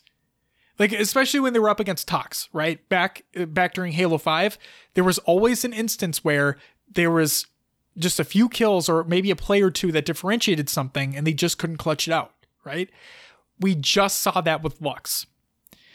That king that uh yeah, that King of the Hill game on Construct, right? Less than 10 seconds they need. Time is running down on the clock. GMS get a fin- like oh my god, I, couldn't believe it. So, what was it? GMS had 3 players top gold lift. And I think it was Boo Boo Dubu that goes up the lift and gets killed. And it was at that point that another Lux Gaming member com- came up the gold lift. So they're on staggered spawns now. Now, at, from what somebody told me, and it makes total sense, is that maybe Boo Boo Dubu was calling it out as the other person was going up the lift. So there was nothing that person could have done in that regard to like get out of there. But you now have two dead. GMS have top control via top yellow. Hill's about to spawn uh, open street, and GMS all work their way over there. Time is dwindling down on the clock. Again, Lux need 10 seconds to win. And then you see the staggered spawns for Lux. Lux come from purple, and they aren't able to get in the hill in the time, and the clock runs out. It was heartbreaking. Just absolutely heartbreaking. And the Slayer game was no different and the capture the flag game is no different as well. So, Lux, I feel for you. Um, I know you guys are going to be just fine in other tournaments. Just keep that practice up, and hopefully, this will make you want to practice even more. Clutch those games out. And GMS, not not to be outdone, like you guys did great as well, clutching out those games when you needed to, moving on within the tournament. Fantastic work. All right. So there you go. Lux Gaming gets sent home. Now it's time for the losers semifinal. Status quo going up against GMS. Game one, capture the flag on Narrows. 3 to 1, GMS. Game two, Slayer on Amplified. 50 to 41, GMS. And game three was Oddball on Guardian, 175 to 156, going to GMS. GMS 3 0 sweep status quo. Status quo gets a top four finish. GMS moves on in the tournament. And uh, like I said, I apologize. Clearly, status quo practiced more than I thought they did. And uh, denial must not have. Or something fucking happened there. We're going to talk about that later. Okay. Will. Winners finals. Tox reciprocity. Game one. Capture the flag on narrows. Two to one. Reciprocity. Close game. Game two. Slayer on the pit. 50 to 48. Reciprocity. Do you want to talk about how this one went down, Will? Oh yeah, this was A doozy. Yeah. So Tox had the lead for most of the game here. I believe they started up. They started the game up nine to one, and then I believe they increased that lead by a few more kills. Yes, like 12 point. to 13, I think they were ahead. So it it comes down to the end. Tox is up, I think, like 48 to 46 at one point. Reciprocity gets a couple kills to tie it up. And it becomes a standoff. Yes. However, Reciprocity has two snipers And OS and OS. at this time. Yes. Um, while they were looking for someone with OS, they weren't able to locate anyone without sticking their neck out too far. So Tox kind of bunkered down. Yep. And that allowed the OS player to actually go grab rockets. Yes. Now at this time, OS was out. So Yep. his OS had run out, but so so Tox took it as a at least we don't have to deal with that anymore. Mm-hmm. But yes, they got rockets single handedly, no problem. Yep. After they picked up rockets, they got a kill from somewhere. Um, it wasn't shown on stream. I don't know who got it or where it came from, but reciprocity goes up 49 to 48. Everyone's like, "Oh my god." You know, it's getting tense. Everyone like Tox is, seems to be tightening down even more. People aren't really moving. They're just barely peeking to see. They're in their they're in their flag and their snipe tower is where they are, based off what the next play was. Yep. So once Rockets rotates back Towards training. towards training and around um where OS bonds Pistola and Roy. I'm pretty sure it was Roy that had the uh the, the um rockets. Both push up towards snipe tower. Snipe Tower. Um great play. You have rockets and another player, you can at least get a one for one trade and win the game Yep. if if you do run into someone. Um, so what they end up doing is they just rotate towards Snipe Tower and Lethal is there. And he must have got the call out that they were pushing because all of a sudden he jumps out of Snipe Tower back towards Flag. Yep. And I believe it was Lunch, um, who just hit a perfect headshot on him Yep. and clutched out the game. It was it was a great like bait and switch is what you could technically call that. Yeah, you you you got two players to make the team move into a position where you were able to spot them and had a he had a pretty clear shot. Yes. Um, granted, it was a, a scope and he had to move that reticle quick to get that shot and it was perfectly placed. Yes. Um, but yeah, great job by Reciprocity to clutch out the game. Yes. They they finally did it. They did what we've been waiting for them to do for a very long time. And that is make the clutch decisions, be in advantageous situations, win the game. And they did just that. Now, what we have tend to see though is that Tox when they lose, they don't like to lose again. Okay? So let's get in through the rest of the series here. Game three was oddball on Guardian, 176 to 134, going to Tox. Maybe we're about to see a little bit of a change. And the other thing is, the thing to talk about with this oddball game, um, this was the game where Reciprocity just weren't able to get a setup going at all during the entire situation. It was just Tox were always being a nuisance to them. Reciprocity, they would grab they would grab the ball for like some chump change, but they would never get a full setup going. They would have to consistently rotate. One thing I noticed is oftentimes when they were grabbing the ball, they were trading a death for it. Like someone would die while someone else picked up the Sure. ball and then had to rotate. And they just never seemed, yeah, they, they never seemed to get back and have like have that strong setup. Exactly. And it cost them because Tox wins the game 176 to 134. Game four, capture the flag on Heretic. What a bonkers game this was. Five to four going to Tox. We have another game five, but before we talk about game five, we need to talk about that Roy play. So, for those who don't know, you can check out the VODs. You need to see this because I couldn't, I've never seen something like this. Well, I haven't seen something like this in years. So, again, it's on Heretic. Three out of the four members on Rec and Tox are dead. Okay. Roy's the only member left on Reciprocity. He's able to sneak into the bottom of Tox's base. Again, only person alive on the team. He's able to sneak underneath the base of Tox, take the lift up, I think. I think he took lift up, grabs flag, scores it all by himself. Now, yes, he had help like once his teammates spawned back up, but the fact of the matter is he was the only one alive. You would think in normal normal competitive play, right? Normal pro, pro play, that one player wouldn't be doing that. That one player would be taking a step back, watching for the other people on the enemy team and telling his teammates where they are, right? Trying to play a little bit more of a defensive role. Because when you have three dead, you take that as an advantageous situation, you start making a push. Now, maybe it's because Reciprocity realized that Tox also had three dead, that they're like, they're not going to be able to spawn up in time.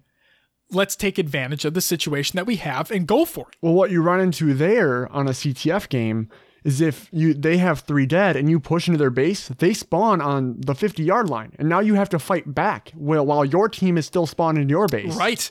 Very true. Very odd decision to couldn't move believe it. forward. Yep. and he still got it. Yeah. Like that was the thing. If he wouldn't have got it, then the casters would have been like, that was a bad move. Why why would he do something like that? And but it worked. and the, the weird thing if if you're tox and you spawn in those locations, you have to know there's someone blocking spawns on the other side. Right.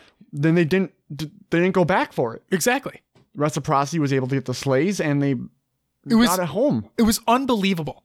Like it was I don't know if it was dumb luck. I don't know if it was just the best play that Yeah. Roy just thought of and he's like, I'm fucking doing it.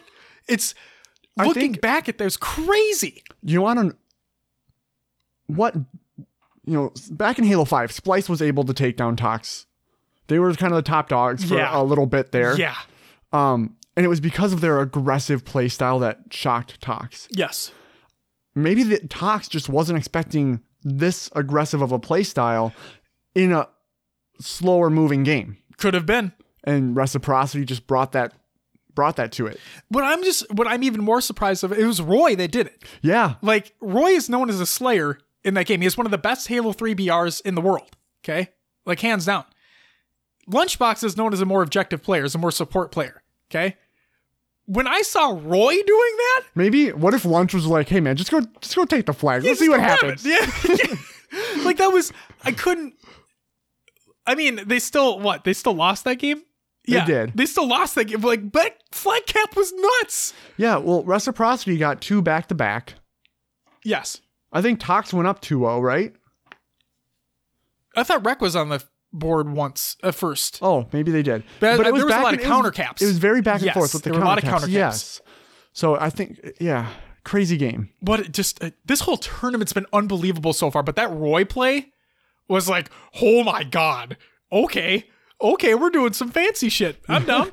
um, Roy's wearing his fancy pants along with his bandana. So that was game four. We do have actually a game five to talk about here.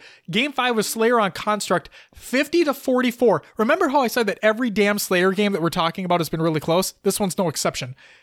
But in a turn of events, Reciprocity take it and they take the series 3 2. They send Tox to losers. Tox are officially in the grand finals and have placed top two. Guaranteed. That was way better than my prediction. And mine. And you know what? I'll say this though, is that when when we made those predictions, right? When we made those bracket predictions, um, or the placing predictions, I mean, my thought process was my heart wants Rec to win, right? It my heart always does. But I finally put my mind ahead of it and was just, you know what? We don't know what we're going to get. We've it's been such a weird, really weird lead up to this tournament. We had the UGC kerfuffles that happened and like teams didn't want to compete. Teams dropped out early of those of those tournaments to get people practice. There were scrims that were happening, but it was just a lot of inconsistency. Okay, so based off that information that I had at the time, I was thinking to myself, well, you know what? Yes, Reciprocity have phenomenal players on their team, but based off how I've seen them play before, we could have maybe a classic Reciprocity on our hands. I'm going to put them at fifth. And they clearly proved me wrong. Status quo, same thing. They clearly proved me wrong. Denial clearly proved me wrong in a different sense, which we'll talk about. But there you go. Reciprocity clutching the series when they needed to, being the first team in the grand final. Okay, but that series not to be outdone. We have the losers finals with Tox going up against GMS. To put things into perspective here, if Tox lose, this would be the first time in years that Tox is not in a grand final of a tournament.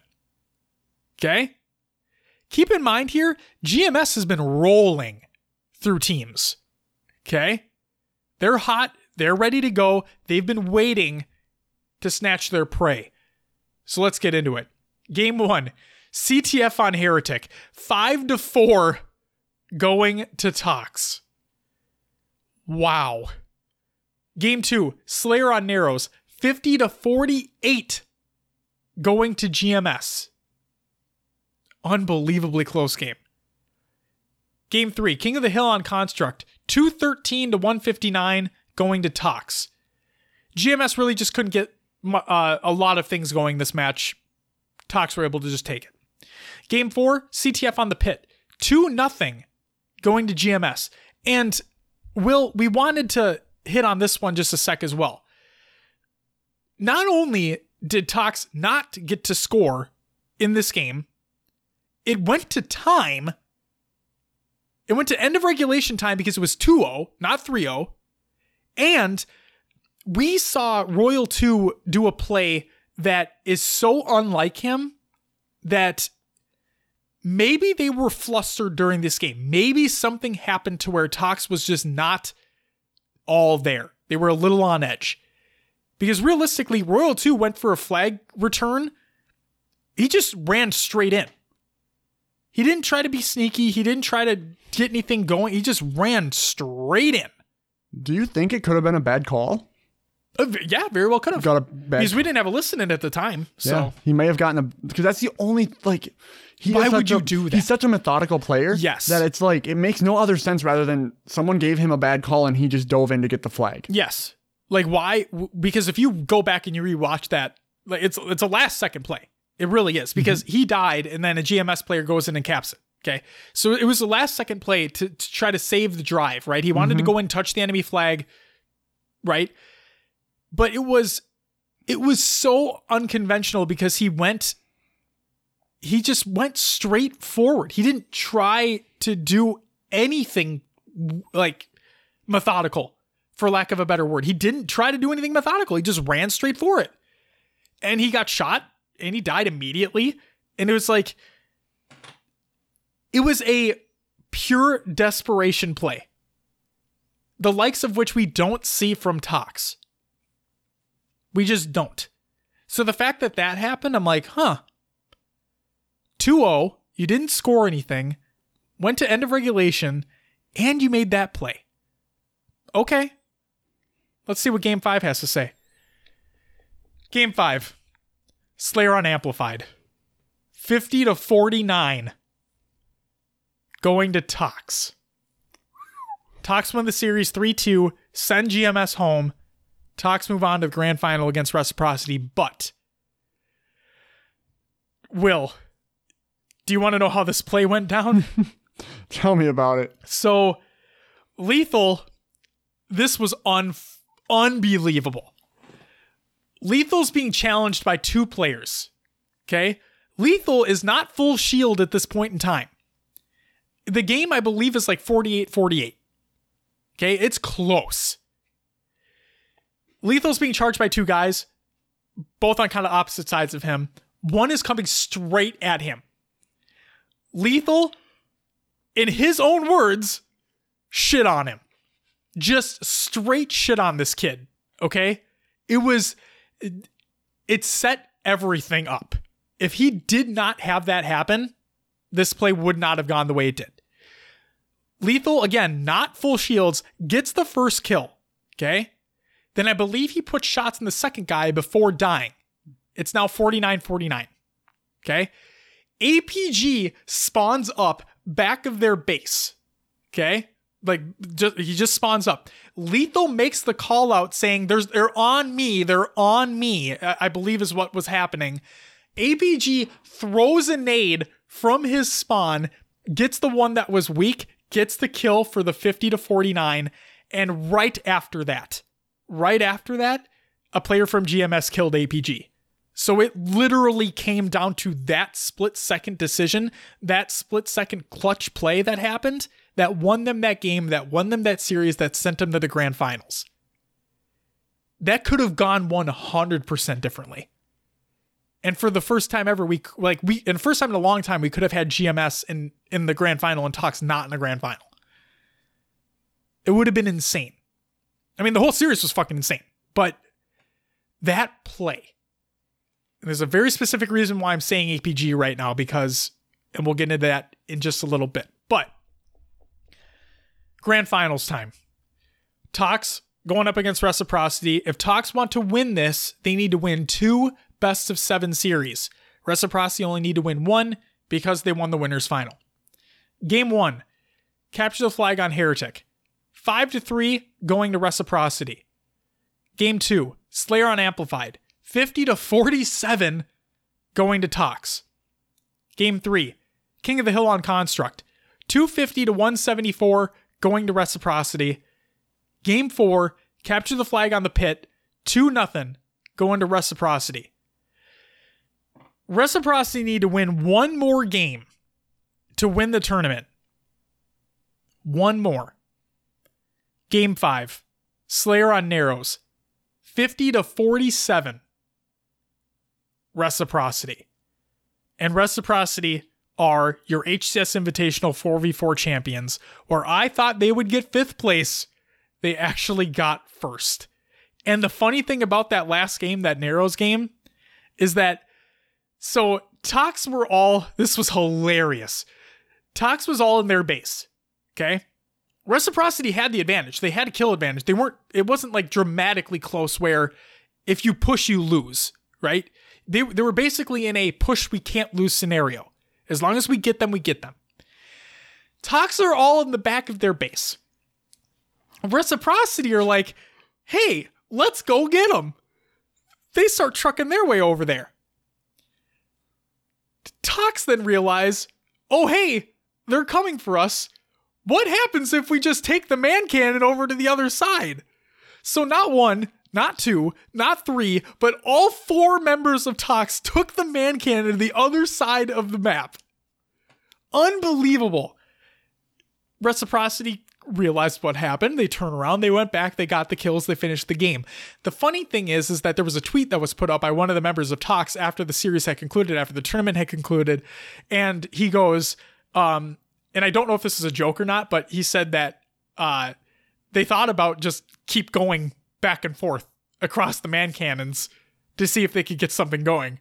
But the fact of the matter is, all four of the fucking players went across man cannon it, they ended up losing anyway, but it was really funny to hear that after the fact. Um, but yeah. What if, just Uh-oh. what if, only Uh-oh. two went? And they're like, oh, they're all going again. And they turn around, and then the two flank, and the two come around the other side, and they pinch them. And they could have, they could have turned that around. They could have. Anything could happen. They could have, they could have. I should be a coach. oh my god! oh my god! See you later, Royal One. We got Will, aka Mr. Mayhem, coming in to coach you. Um, so that that's it for your 44 Invitational. First place went to Reciprocity, taking home forty thousand dollars. Second went to Tox, taking home twenty grand. Third went to GMS, taking home fifteen thousand. Fourth went to Status Quo, taking home ten thousand. Fifth and sixth went to Lux and Denial, taking home seventy five hundred a piece. Brackets, vods, All that fun stuff will be included in the Google Docs of the show, the Google Doc of the show notes of the show. Will, Yes. how about some community thoughts? Shall we get into it? Yeah. What do you got? First and foremost, King Abyss states, loved all what I saw, and I'm happy to see all the hype the event had around it. Snipe states, South by Southwest was a great event in general. It uh, wasn't just about the tournament, which finally gave Rec the win over Tox. The BTB matches were a blast, community content creators holding their own against some of Halo's biggest legends and Golden Boy. The Rivals matchup was fun too, but next time they definitely need more diversity in the selection. Max Plot states, I was super pleased about this tournament. Talent showed up and almost everything was done well. Aside from the video issues to start Sunday, streaming was amazing. Almost all the games were fun to watch, especially on Sunday. They did great coverage of the teams with great interviews. The commentators were engaging and did a pretty good job explaining the plays. All in all, one of the best Halo tournaments I've played. I mean, I've watched, my bad. Obviously, a lot of time and effort went into this event, and it showed. In High Tech Redneck States, uh, finally caught up on all the matches. It was a long week and weekend and wasn't home much. First of all, let's freaking go, Rick. I thought it was an awesome event. Loved the variety with Microsoft Store Doubles Tournament, BTB, and Snipe Down vs. Lethal Show match. The gameplay was incredible, and it was nice seeing guys like the GMS squad holding their own right there with the top dogs like Tox and Rec. I really liked how the Snipe Down vs. Lethal Show match was formatted with the random wheel spins to determine game modes. Production was great, and the therapy session with Bravo, Snipe Down, and Lethal was hilarious. I thought the coast, uh, the co- uh, the casters and Lottie did a great job on the desk as well as the observer. Lastly, I'm going to need Super Fiesta to be added to the competitive rotation immediately. And then, because I I don't want to forget, and I forgot to put it in the show notes, but don't worry, I will by the time this actually airs. I need to include Mr. Justin LaFleche, his thoughts as well.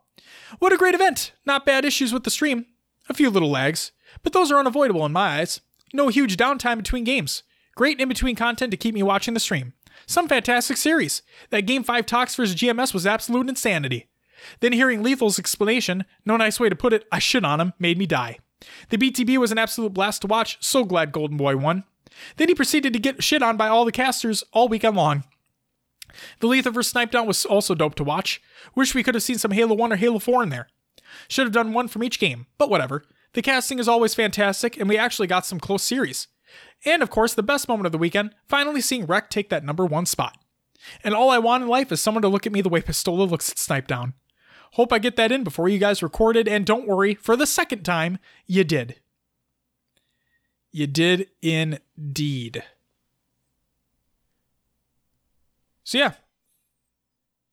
That's uh that's the community thoughts. Will, what were your overall thoughts about the uh the event? Yeah. So, um, like you said, the only criticism I have would just stream the FFA. Otherwise, loved the amount of content and different things they did during this event. The time between matches was great. They didn't have much um, downtime, which kept average viewership up over the weekend. That's what I believe attributed to it. Um, while peak viewership wasn't great compared to other esports, Halo is what it is right now, and I think we did well compared to other events Yes. with this one. Overall, yep.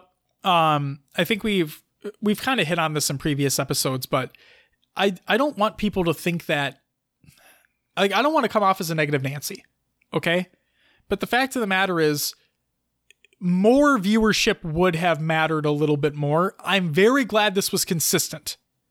And uh, the fact of consistency has to do with the amount of content that was being put on right?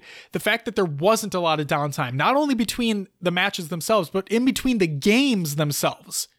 Like it was it was basically let's cut back the desk for less than a minute. We're into the next game. Go. You guys do your thing. Lottie was saying that all the time. Right?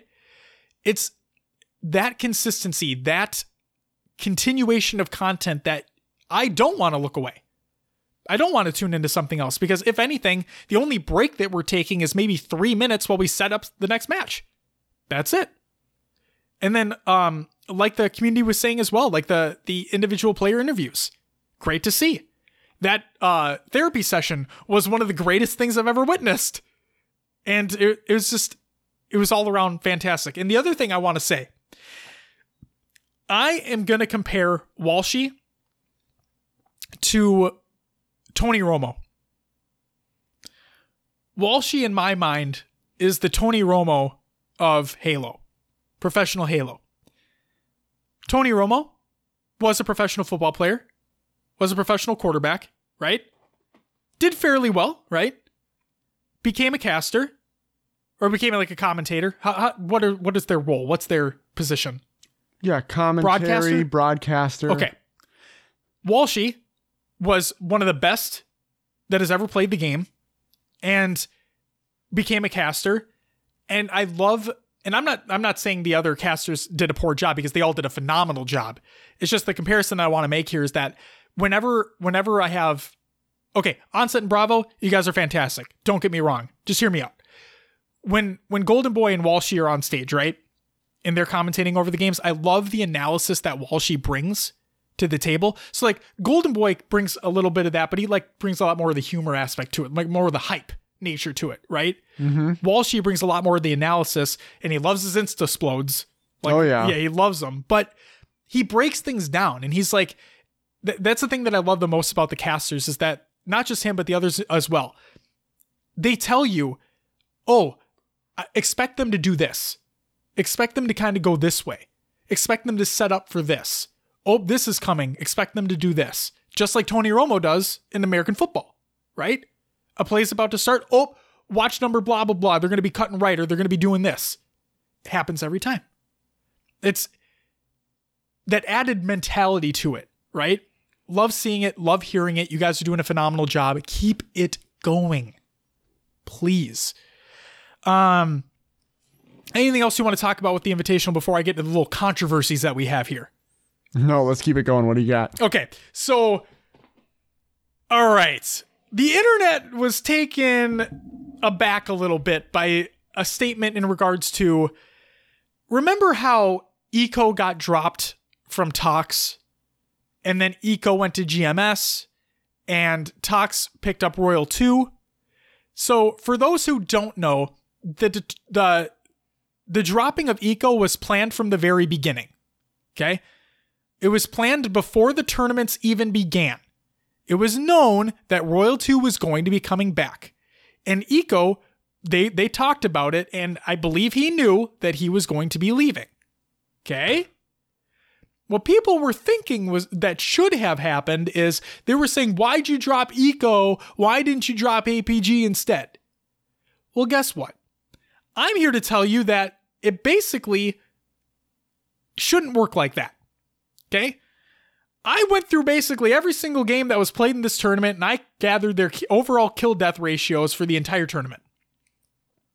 Eco, out of 15 games, because uh, there was a 16th game, but the stats were not actually shown on stream for the for one of the Lux games. Okay.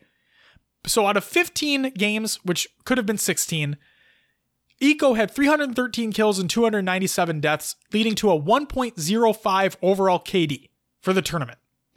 APG, out of 18 games, 337 kills, 336 deaths, 1.0 overall KD. So basically right next to one another. Okay? I included Royal 2 in here just for funsies. Again, out of 18 games, 346 kills, 255 deaths with a 1.35 overall KD. So let's just say for the record that picking up Royal 2 was a smart decision. Now, APG over Eco. I wouldn't even have given it a second thought. APG, I believe, has been playing with them for a, f- a lot longer. I'm talking about in just Halo history, okay? They have that chemistry. Again, the roster change was already planned, so nothing else needed to be said about it. It's just the internet threw their arms up in the air and we're like, why the fuck did you do that? It's like, you had no say in the matter. It was already determined. But I'm here to pinpoint for you that it didn't matter, okay? Because the other thing that I'm going to say is I think the person who had the more clutch plays between the two was APG during that tournament. If APG didn't throw that grenade, it would have been GMS in the grand final. But instead, it's Tox. Will, do you want to tell me one more time who made that play happen? Who was that? Yes, it was APG. It was APG. But who's to say that Eco wouldn't I didn't have, see him throw a nade.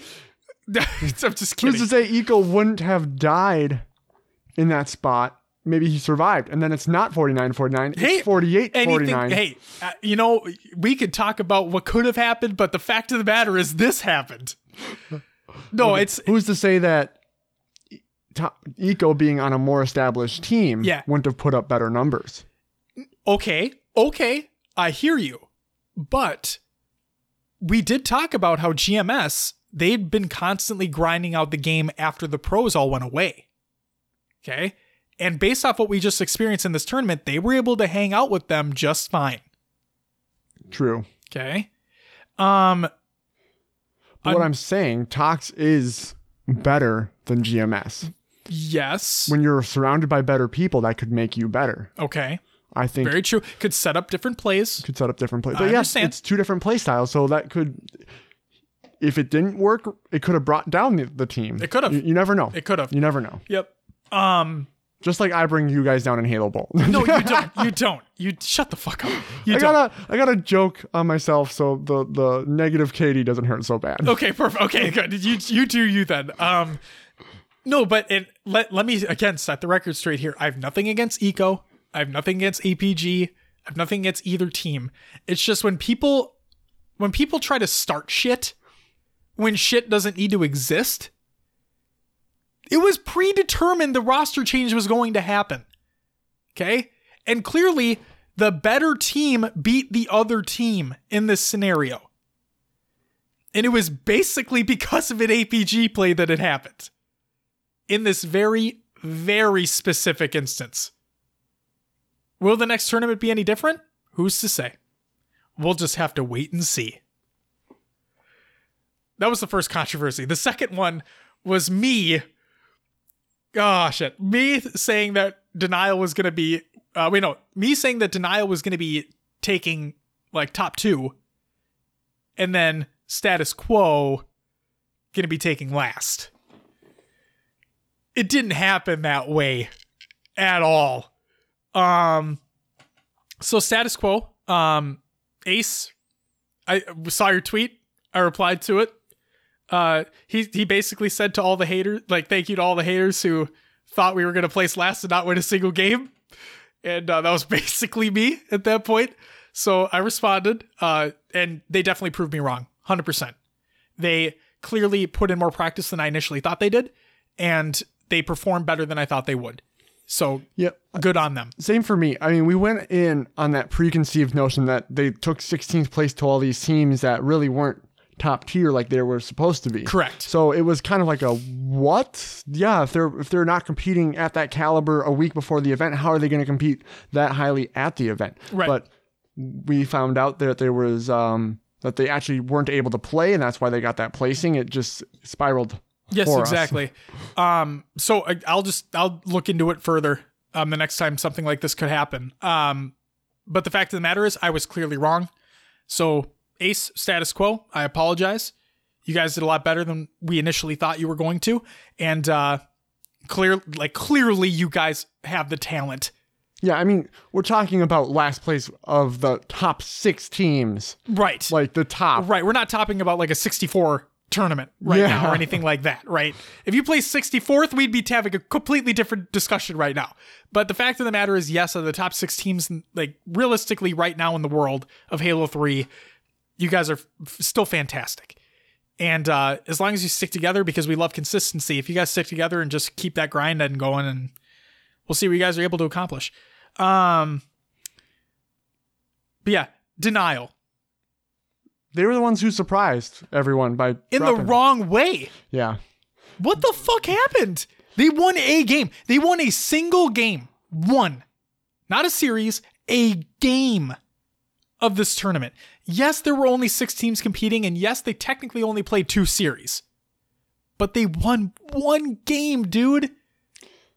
you know, it could have been. A, I, I, it's it's hard to pinpoint what it is. Sometimes things just don't click on the day, and they just they didn't they didn't play. I think to their full potential. Maybe that first round bye hurt them. You think so? Other teams got a chance to warm up. Yeah, it really could have. it's possible. Um, Because Tox, like, Tox got a first round bye as well, but at the same time, it's they they're for lack of a better term, they're established, right? Sure. When you when you hear Tox in competitive Halo, you expect greatness. Yeah. Okay. The expectations are set. With Denial, they did really well at the UGC Halo Classic, but there's a lot of downtime between there. And yes, I believe they played in the Winter Series matches, but you have that first round bye. And as we've seen with Reciprocity, if you're not able to play right away, that could hurt you. Yeah. Um, they, they yeah they actually won the winter series right before the event took place. Yep. Um, I, I just think things didn't fall in line here, and they they have the ability to be a top team as we saw at the the Halo Classic. Yes. Um, another thing to, to put in perspective here is, um, Josh had commented this to me before, but there was no tape on some a couple of these denial players before. Shelly, no one really knew about. He was coming from from out of the blue. Yep. And now people have seen his play style from the last tournament, and maybe that was watched and they figured out what they were doing, and now denial has to kind of counter strat against of what what, uh, what teams have found out. I think Paul she brought that up to our attention as well. I think that's Oh. who I got that information. Okay. I think. Yeah. Yeah, no, No, it's, it's a good viewpoint. It's, yeah. It's, yeah. Makes sense. You, I mean, it's just like we we do a lot of NFL talk. Yeah. Um, it's just like preparing for your opponent for the week. I mean, every NFL team goes and gets the tape of what their opponents have been doing in the previous weeks and try to build the best game plan against them. I I hear these esports teams do the same thing. Yep. They they take tape on what these other players are doing and learn their tendencies and try to counter that.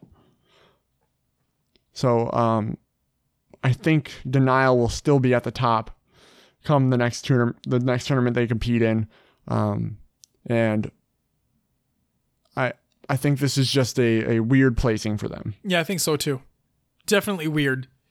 Definitely not seeing that happening again. Um all right.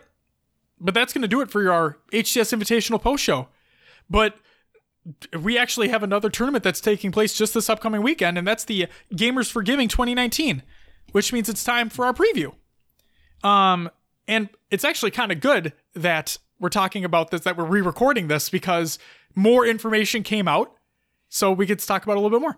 Um, this is from the Gamers for Giving website, gamersforgiving.org, and I quote Halo Tournament. This year's bracket will be seeded based on points competitors have earned at UGC Halo events, the UGC Online Qualifiers, and the UGC Halo Classic. Upon checking into the event, our team will validate your player ID and add the points of each team's players, if any, to determine bracket placement. Traditionally, the Gamers for Giving Halo tournaments have been randomly seeded. Given the enthusiasm for recent LAN and online UGC events, we feel this will help provide a higher competitive experience for players taking part in our event. Players do not need UGC points to participate in the Gamers for Giving Halo tournament. The point system is only intended to help determine initial bracket placement. All Halo stations will be equipped with Astro mix amps, including a mix amp for coaches. Be sure to bring your own controllers and headsets. Check in for the Halo tournament will begin at uh, 10 a.m. Eastern Time on Saturday, March 23rd. Once checked in, players will be able to warm up on the tournament stations. We anticipate beginning the tournament around 12 p.m. Sunday's March 24th portion of the tournament will begin at 10 a.m. We'll be streaming key matches on the Gamers Outreach Twitch channel. Be sure to twi- tune in at twitch.tv slash gamers outreach. And something that was just announced today, the talent lineup, as a matter of fact.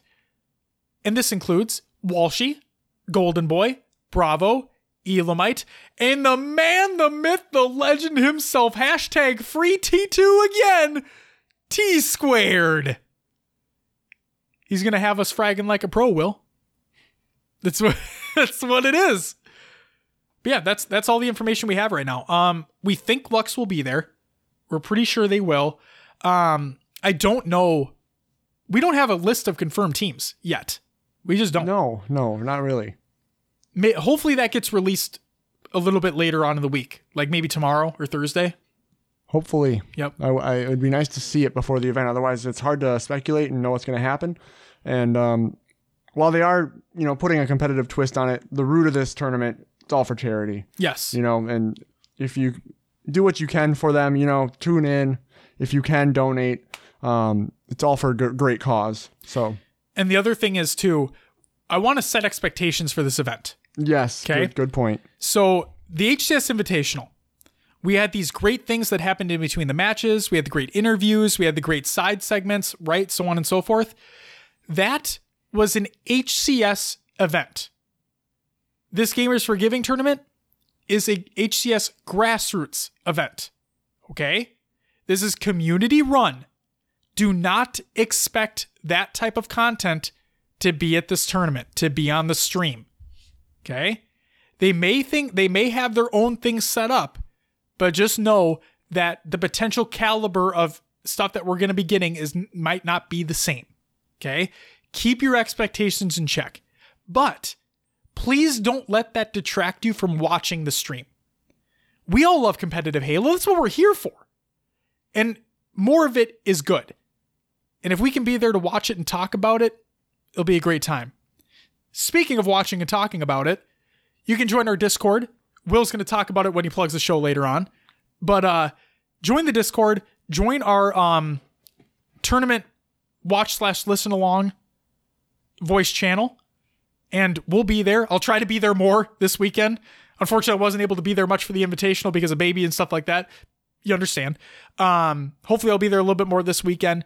We can talk shop about Halo. It'll be a good time. And uh, we hope to see you there. That's what I got. Will, are we ready for some shout outs? What do we got? First and foremost, I want to give a shout out to everyone who tuned in to the watch and listen along for the HCS Invitational. Again, while I was unable to be in the chat for extended periods of time, when I was there, the energy was amazing. So, thank you guys for being an amazing community. Thank you guys for just being there and having a good time chatting about Halo and uh, a, a couple specific ones. Again, I'm not like, I, I'm not saying anything bad against the other people that I'm not shouting out here, but uh, huge shout out to Paul She specifically uh, for Friday and Saturday taking the helm of that while we weren't in there, um, keeping the conversation alive. Love you for it, man. Um, goalie sniper Justin, you you were in there basically all all day, every three days. Um, so thank you for that as well, Lawrence. Lawrence, I see you, man. I saw you in there. It was great to see you for the first time in that watch and listen along. It was great talking to you for a little bit. Um, and everybody else in general. Thank you guys for joining in. It was great. It was a fun time. Um, the next shout out I want to give is to everyone who actually helped out with the HCS Invitational. Um, the work that was put on was amazing, and it should not go unnoticed in any way, shape, or form.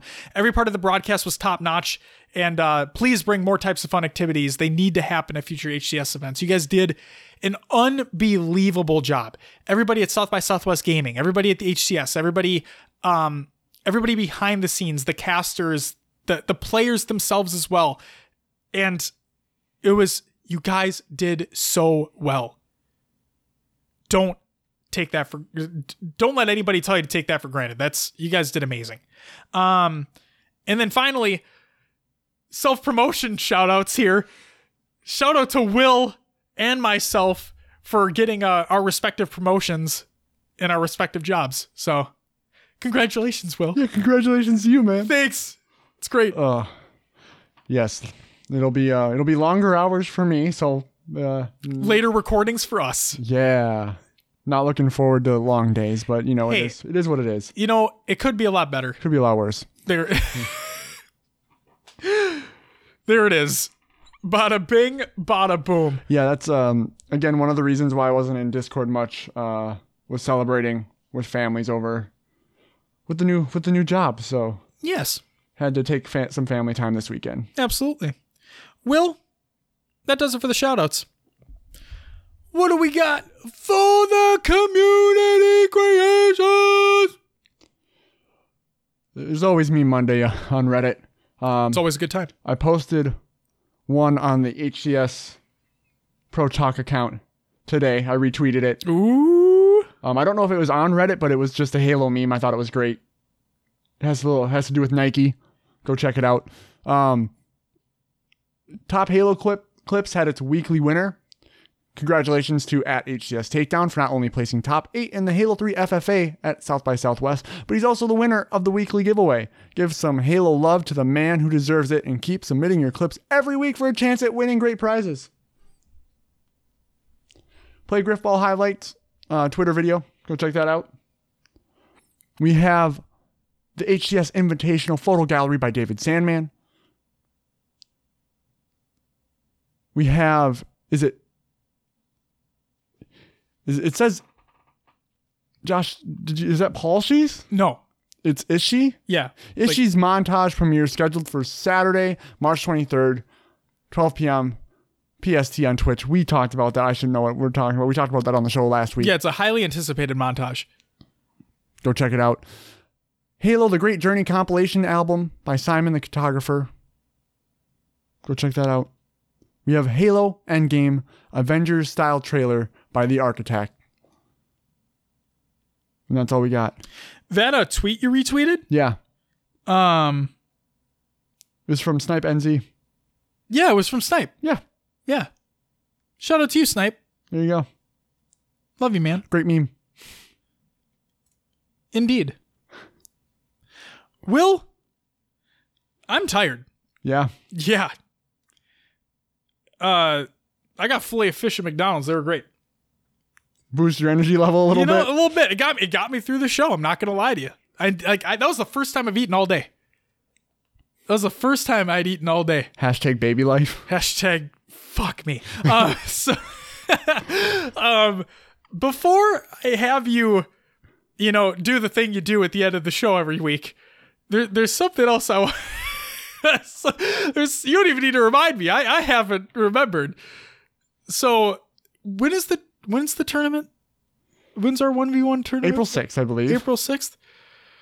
Ladies and gentlemen, welcome and come on down to the HCS Pro Talk 1v1 tournament where entry is free and kid seats, we don't have kid seats, but they're still just five bucks. And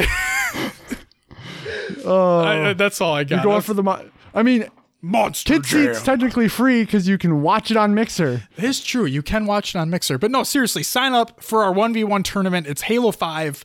Um, we're going to make a couple tweaks to some maps, but it's going to be a great time. We hope to see you there. Will is going to be streaming it, he's going to be casting it. I'm gonna try. Will's going to be doing a phenomenal job casting it. Josh And- is gonna have to take the day and be here for the tournament. I will. Yep. And don't worry, we're going to we're not going to have the, any cheating bullshit or anything like that. No, if he's gonna, um, we're thinking of, we're setting up in separate rooms. Yes. For casting and him playing. Yes. He will be casting with me here when Yes. other matches are going on, but when he's playing his matches, he will be off. That is room. why I'm going to be in this house. Is because we'll be casting at the same time when I'm not playing, and and we live like a few streets away from one another, so it's just easier to have both of us in the same house doing that. So don't worry, we're not going to be cheating or any shit like that. It ain't about that. It's about having fun, and it's about shitting on Scud Puddle. He's the one who brought this up to us, so He is. He is indeed. Will, that uh I think that's all the energy I have for today. But you know what? I'm with you. We got through it together. We did. We did. We did a full second recording of this show. So for for people listening right now that have made it to the end here before Will does his thing, think about this for a second. Think about how long this episode is. Now think if you had to do it twice. Because that's what we had to do. but, but we made it. Funny enough, this one is uh, about the same amount of time. Really? So Wow. Great. And with that, Will, plug the show. You can find us on your favorite podcast services. Just search for HCS Pro Talk. We're on iTunes, Google Play, Podbean, Stitcher, Spotify, and others. Leave us a review and let others know about the show as well. You can join our Discord as Josh spoke about before joining the community discussion. We have a ton of different text channels, a watch, listen along channel, IRL, whatever you may need. Come check it out. Links for all of these will be provided within the Google Doc of the show notes. We have our Xbox Club and Spartan Company. Search for HCS Pro Talk on your Xbox Windows app or your Xbox itself. We are on the social medias Twitter, Instagram, Facebook, YouTube, and Mixer. Search for HCS Pro Talk on all of those. And we also have our Esportspedia page where you get to see the breakdown of our episodes and a little description. What do we got on the next episode, Josh? Gamers for Giving 2019 post show, Will. Exciting stuff. The most exciting Be stuff. sure, be sure to turn in to turn into the tournament. Oh, it's late, Will. Uh, you know, we're it's the end. It is. Watch watch Gamers for Giving. There you go. Just take Yes. it out. Uh, Ladies and gentlemen, that is going to do it for episode 65 of HCS Pro Talk. We want to thank you very much for listening. We hope you have a phenomenal rest of your week. We'll uh we'll hope to talk to you in Discord for Gamers for Giving 2019. But until the next episode, bye-bye.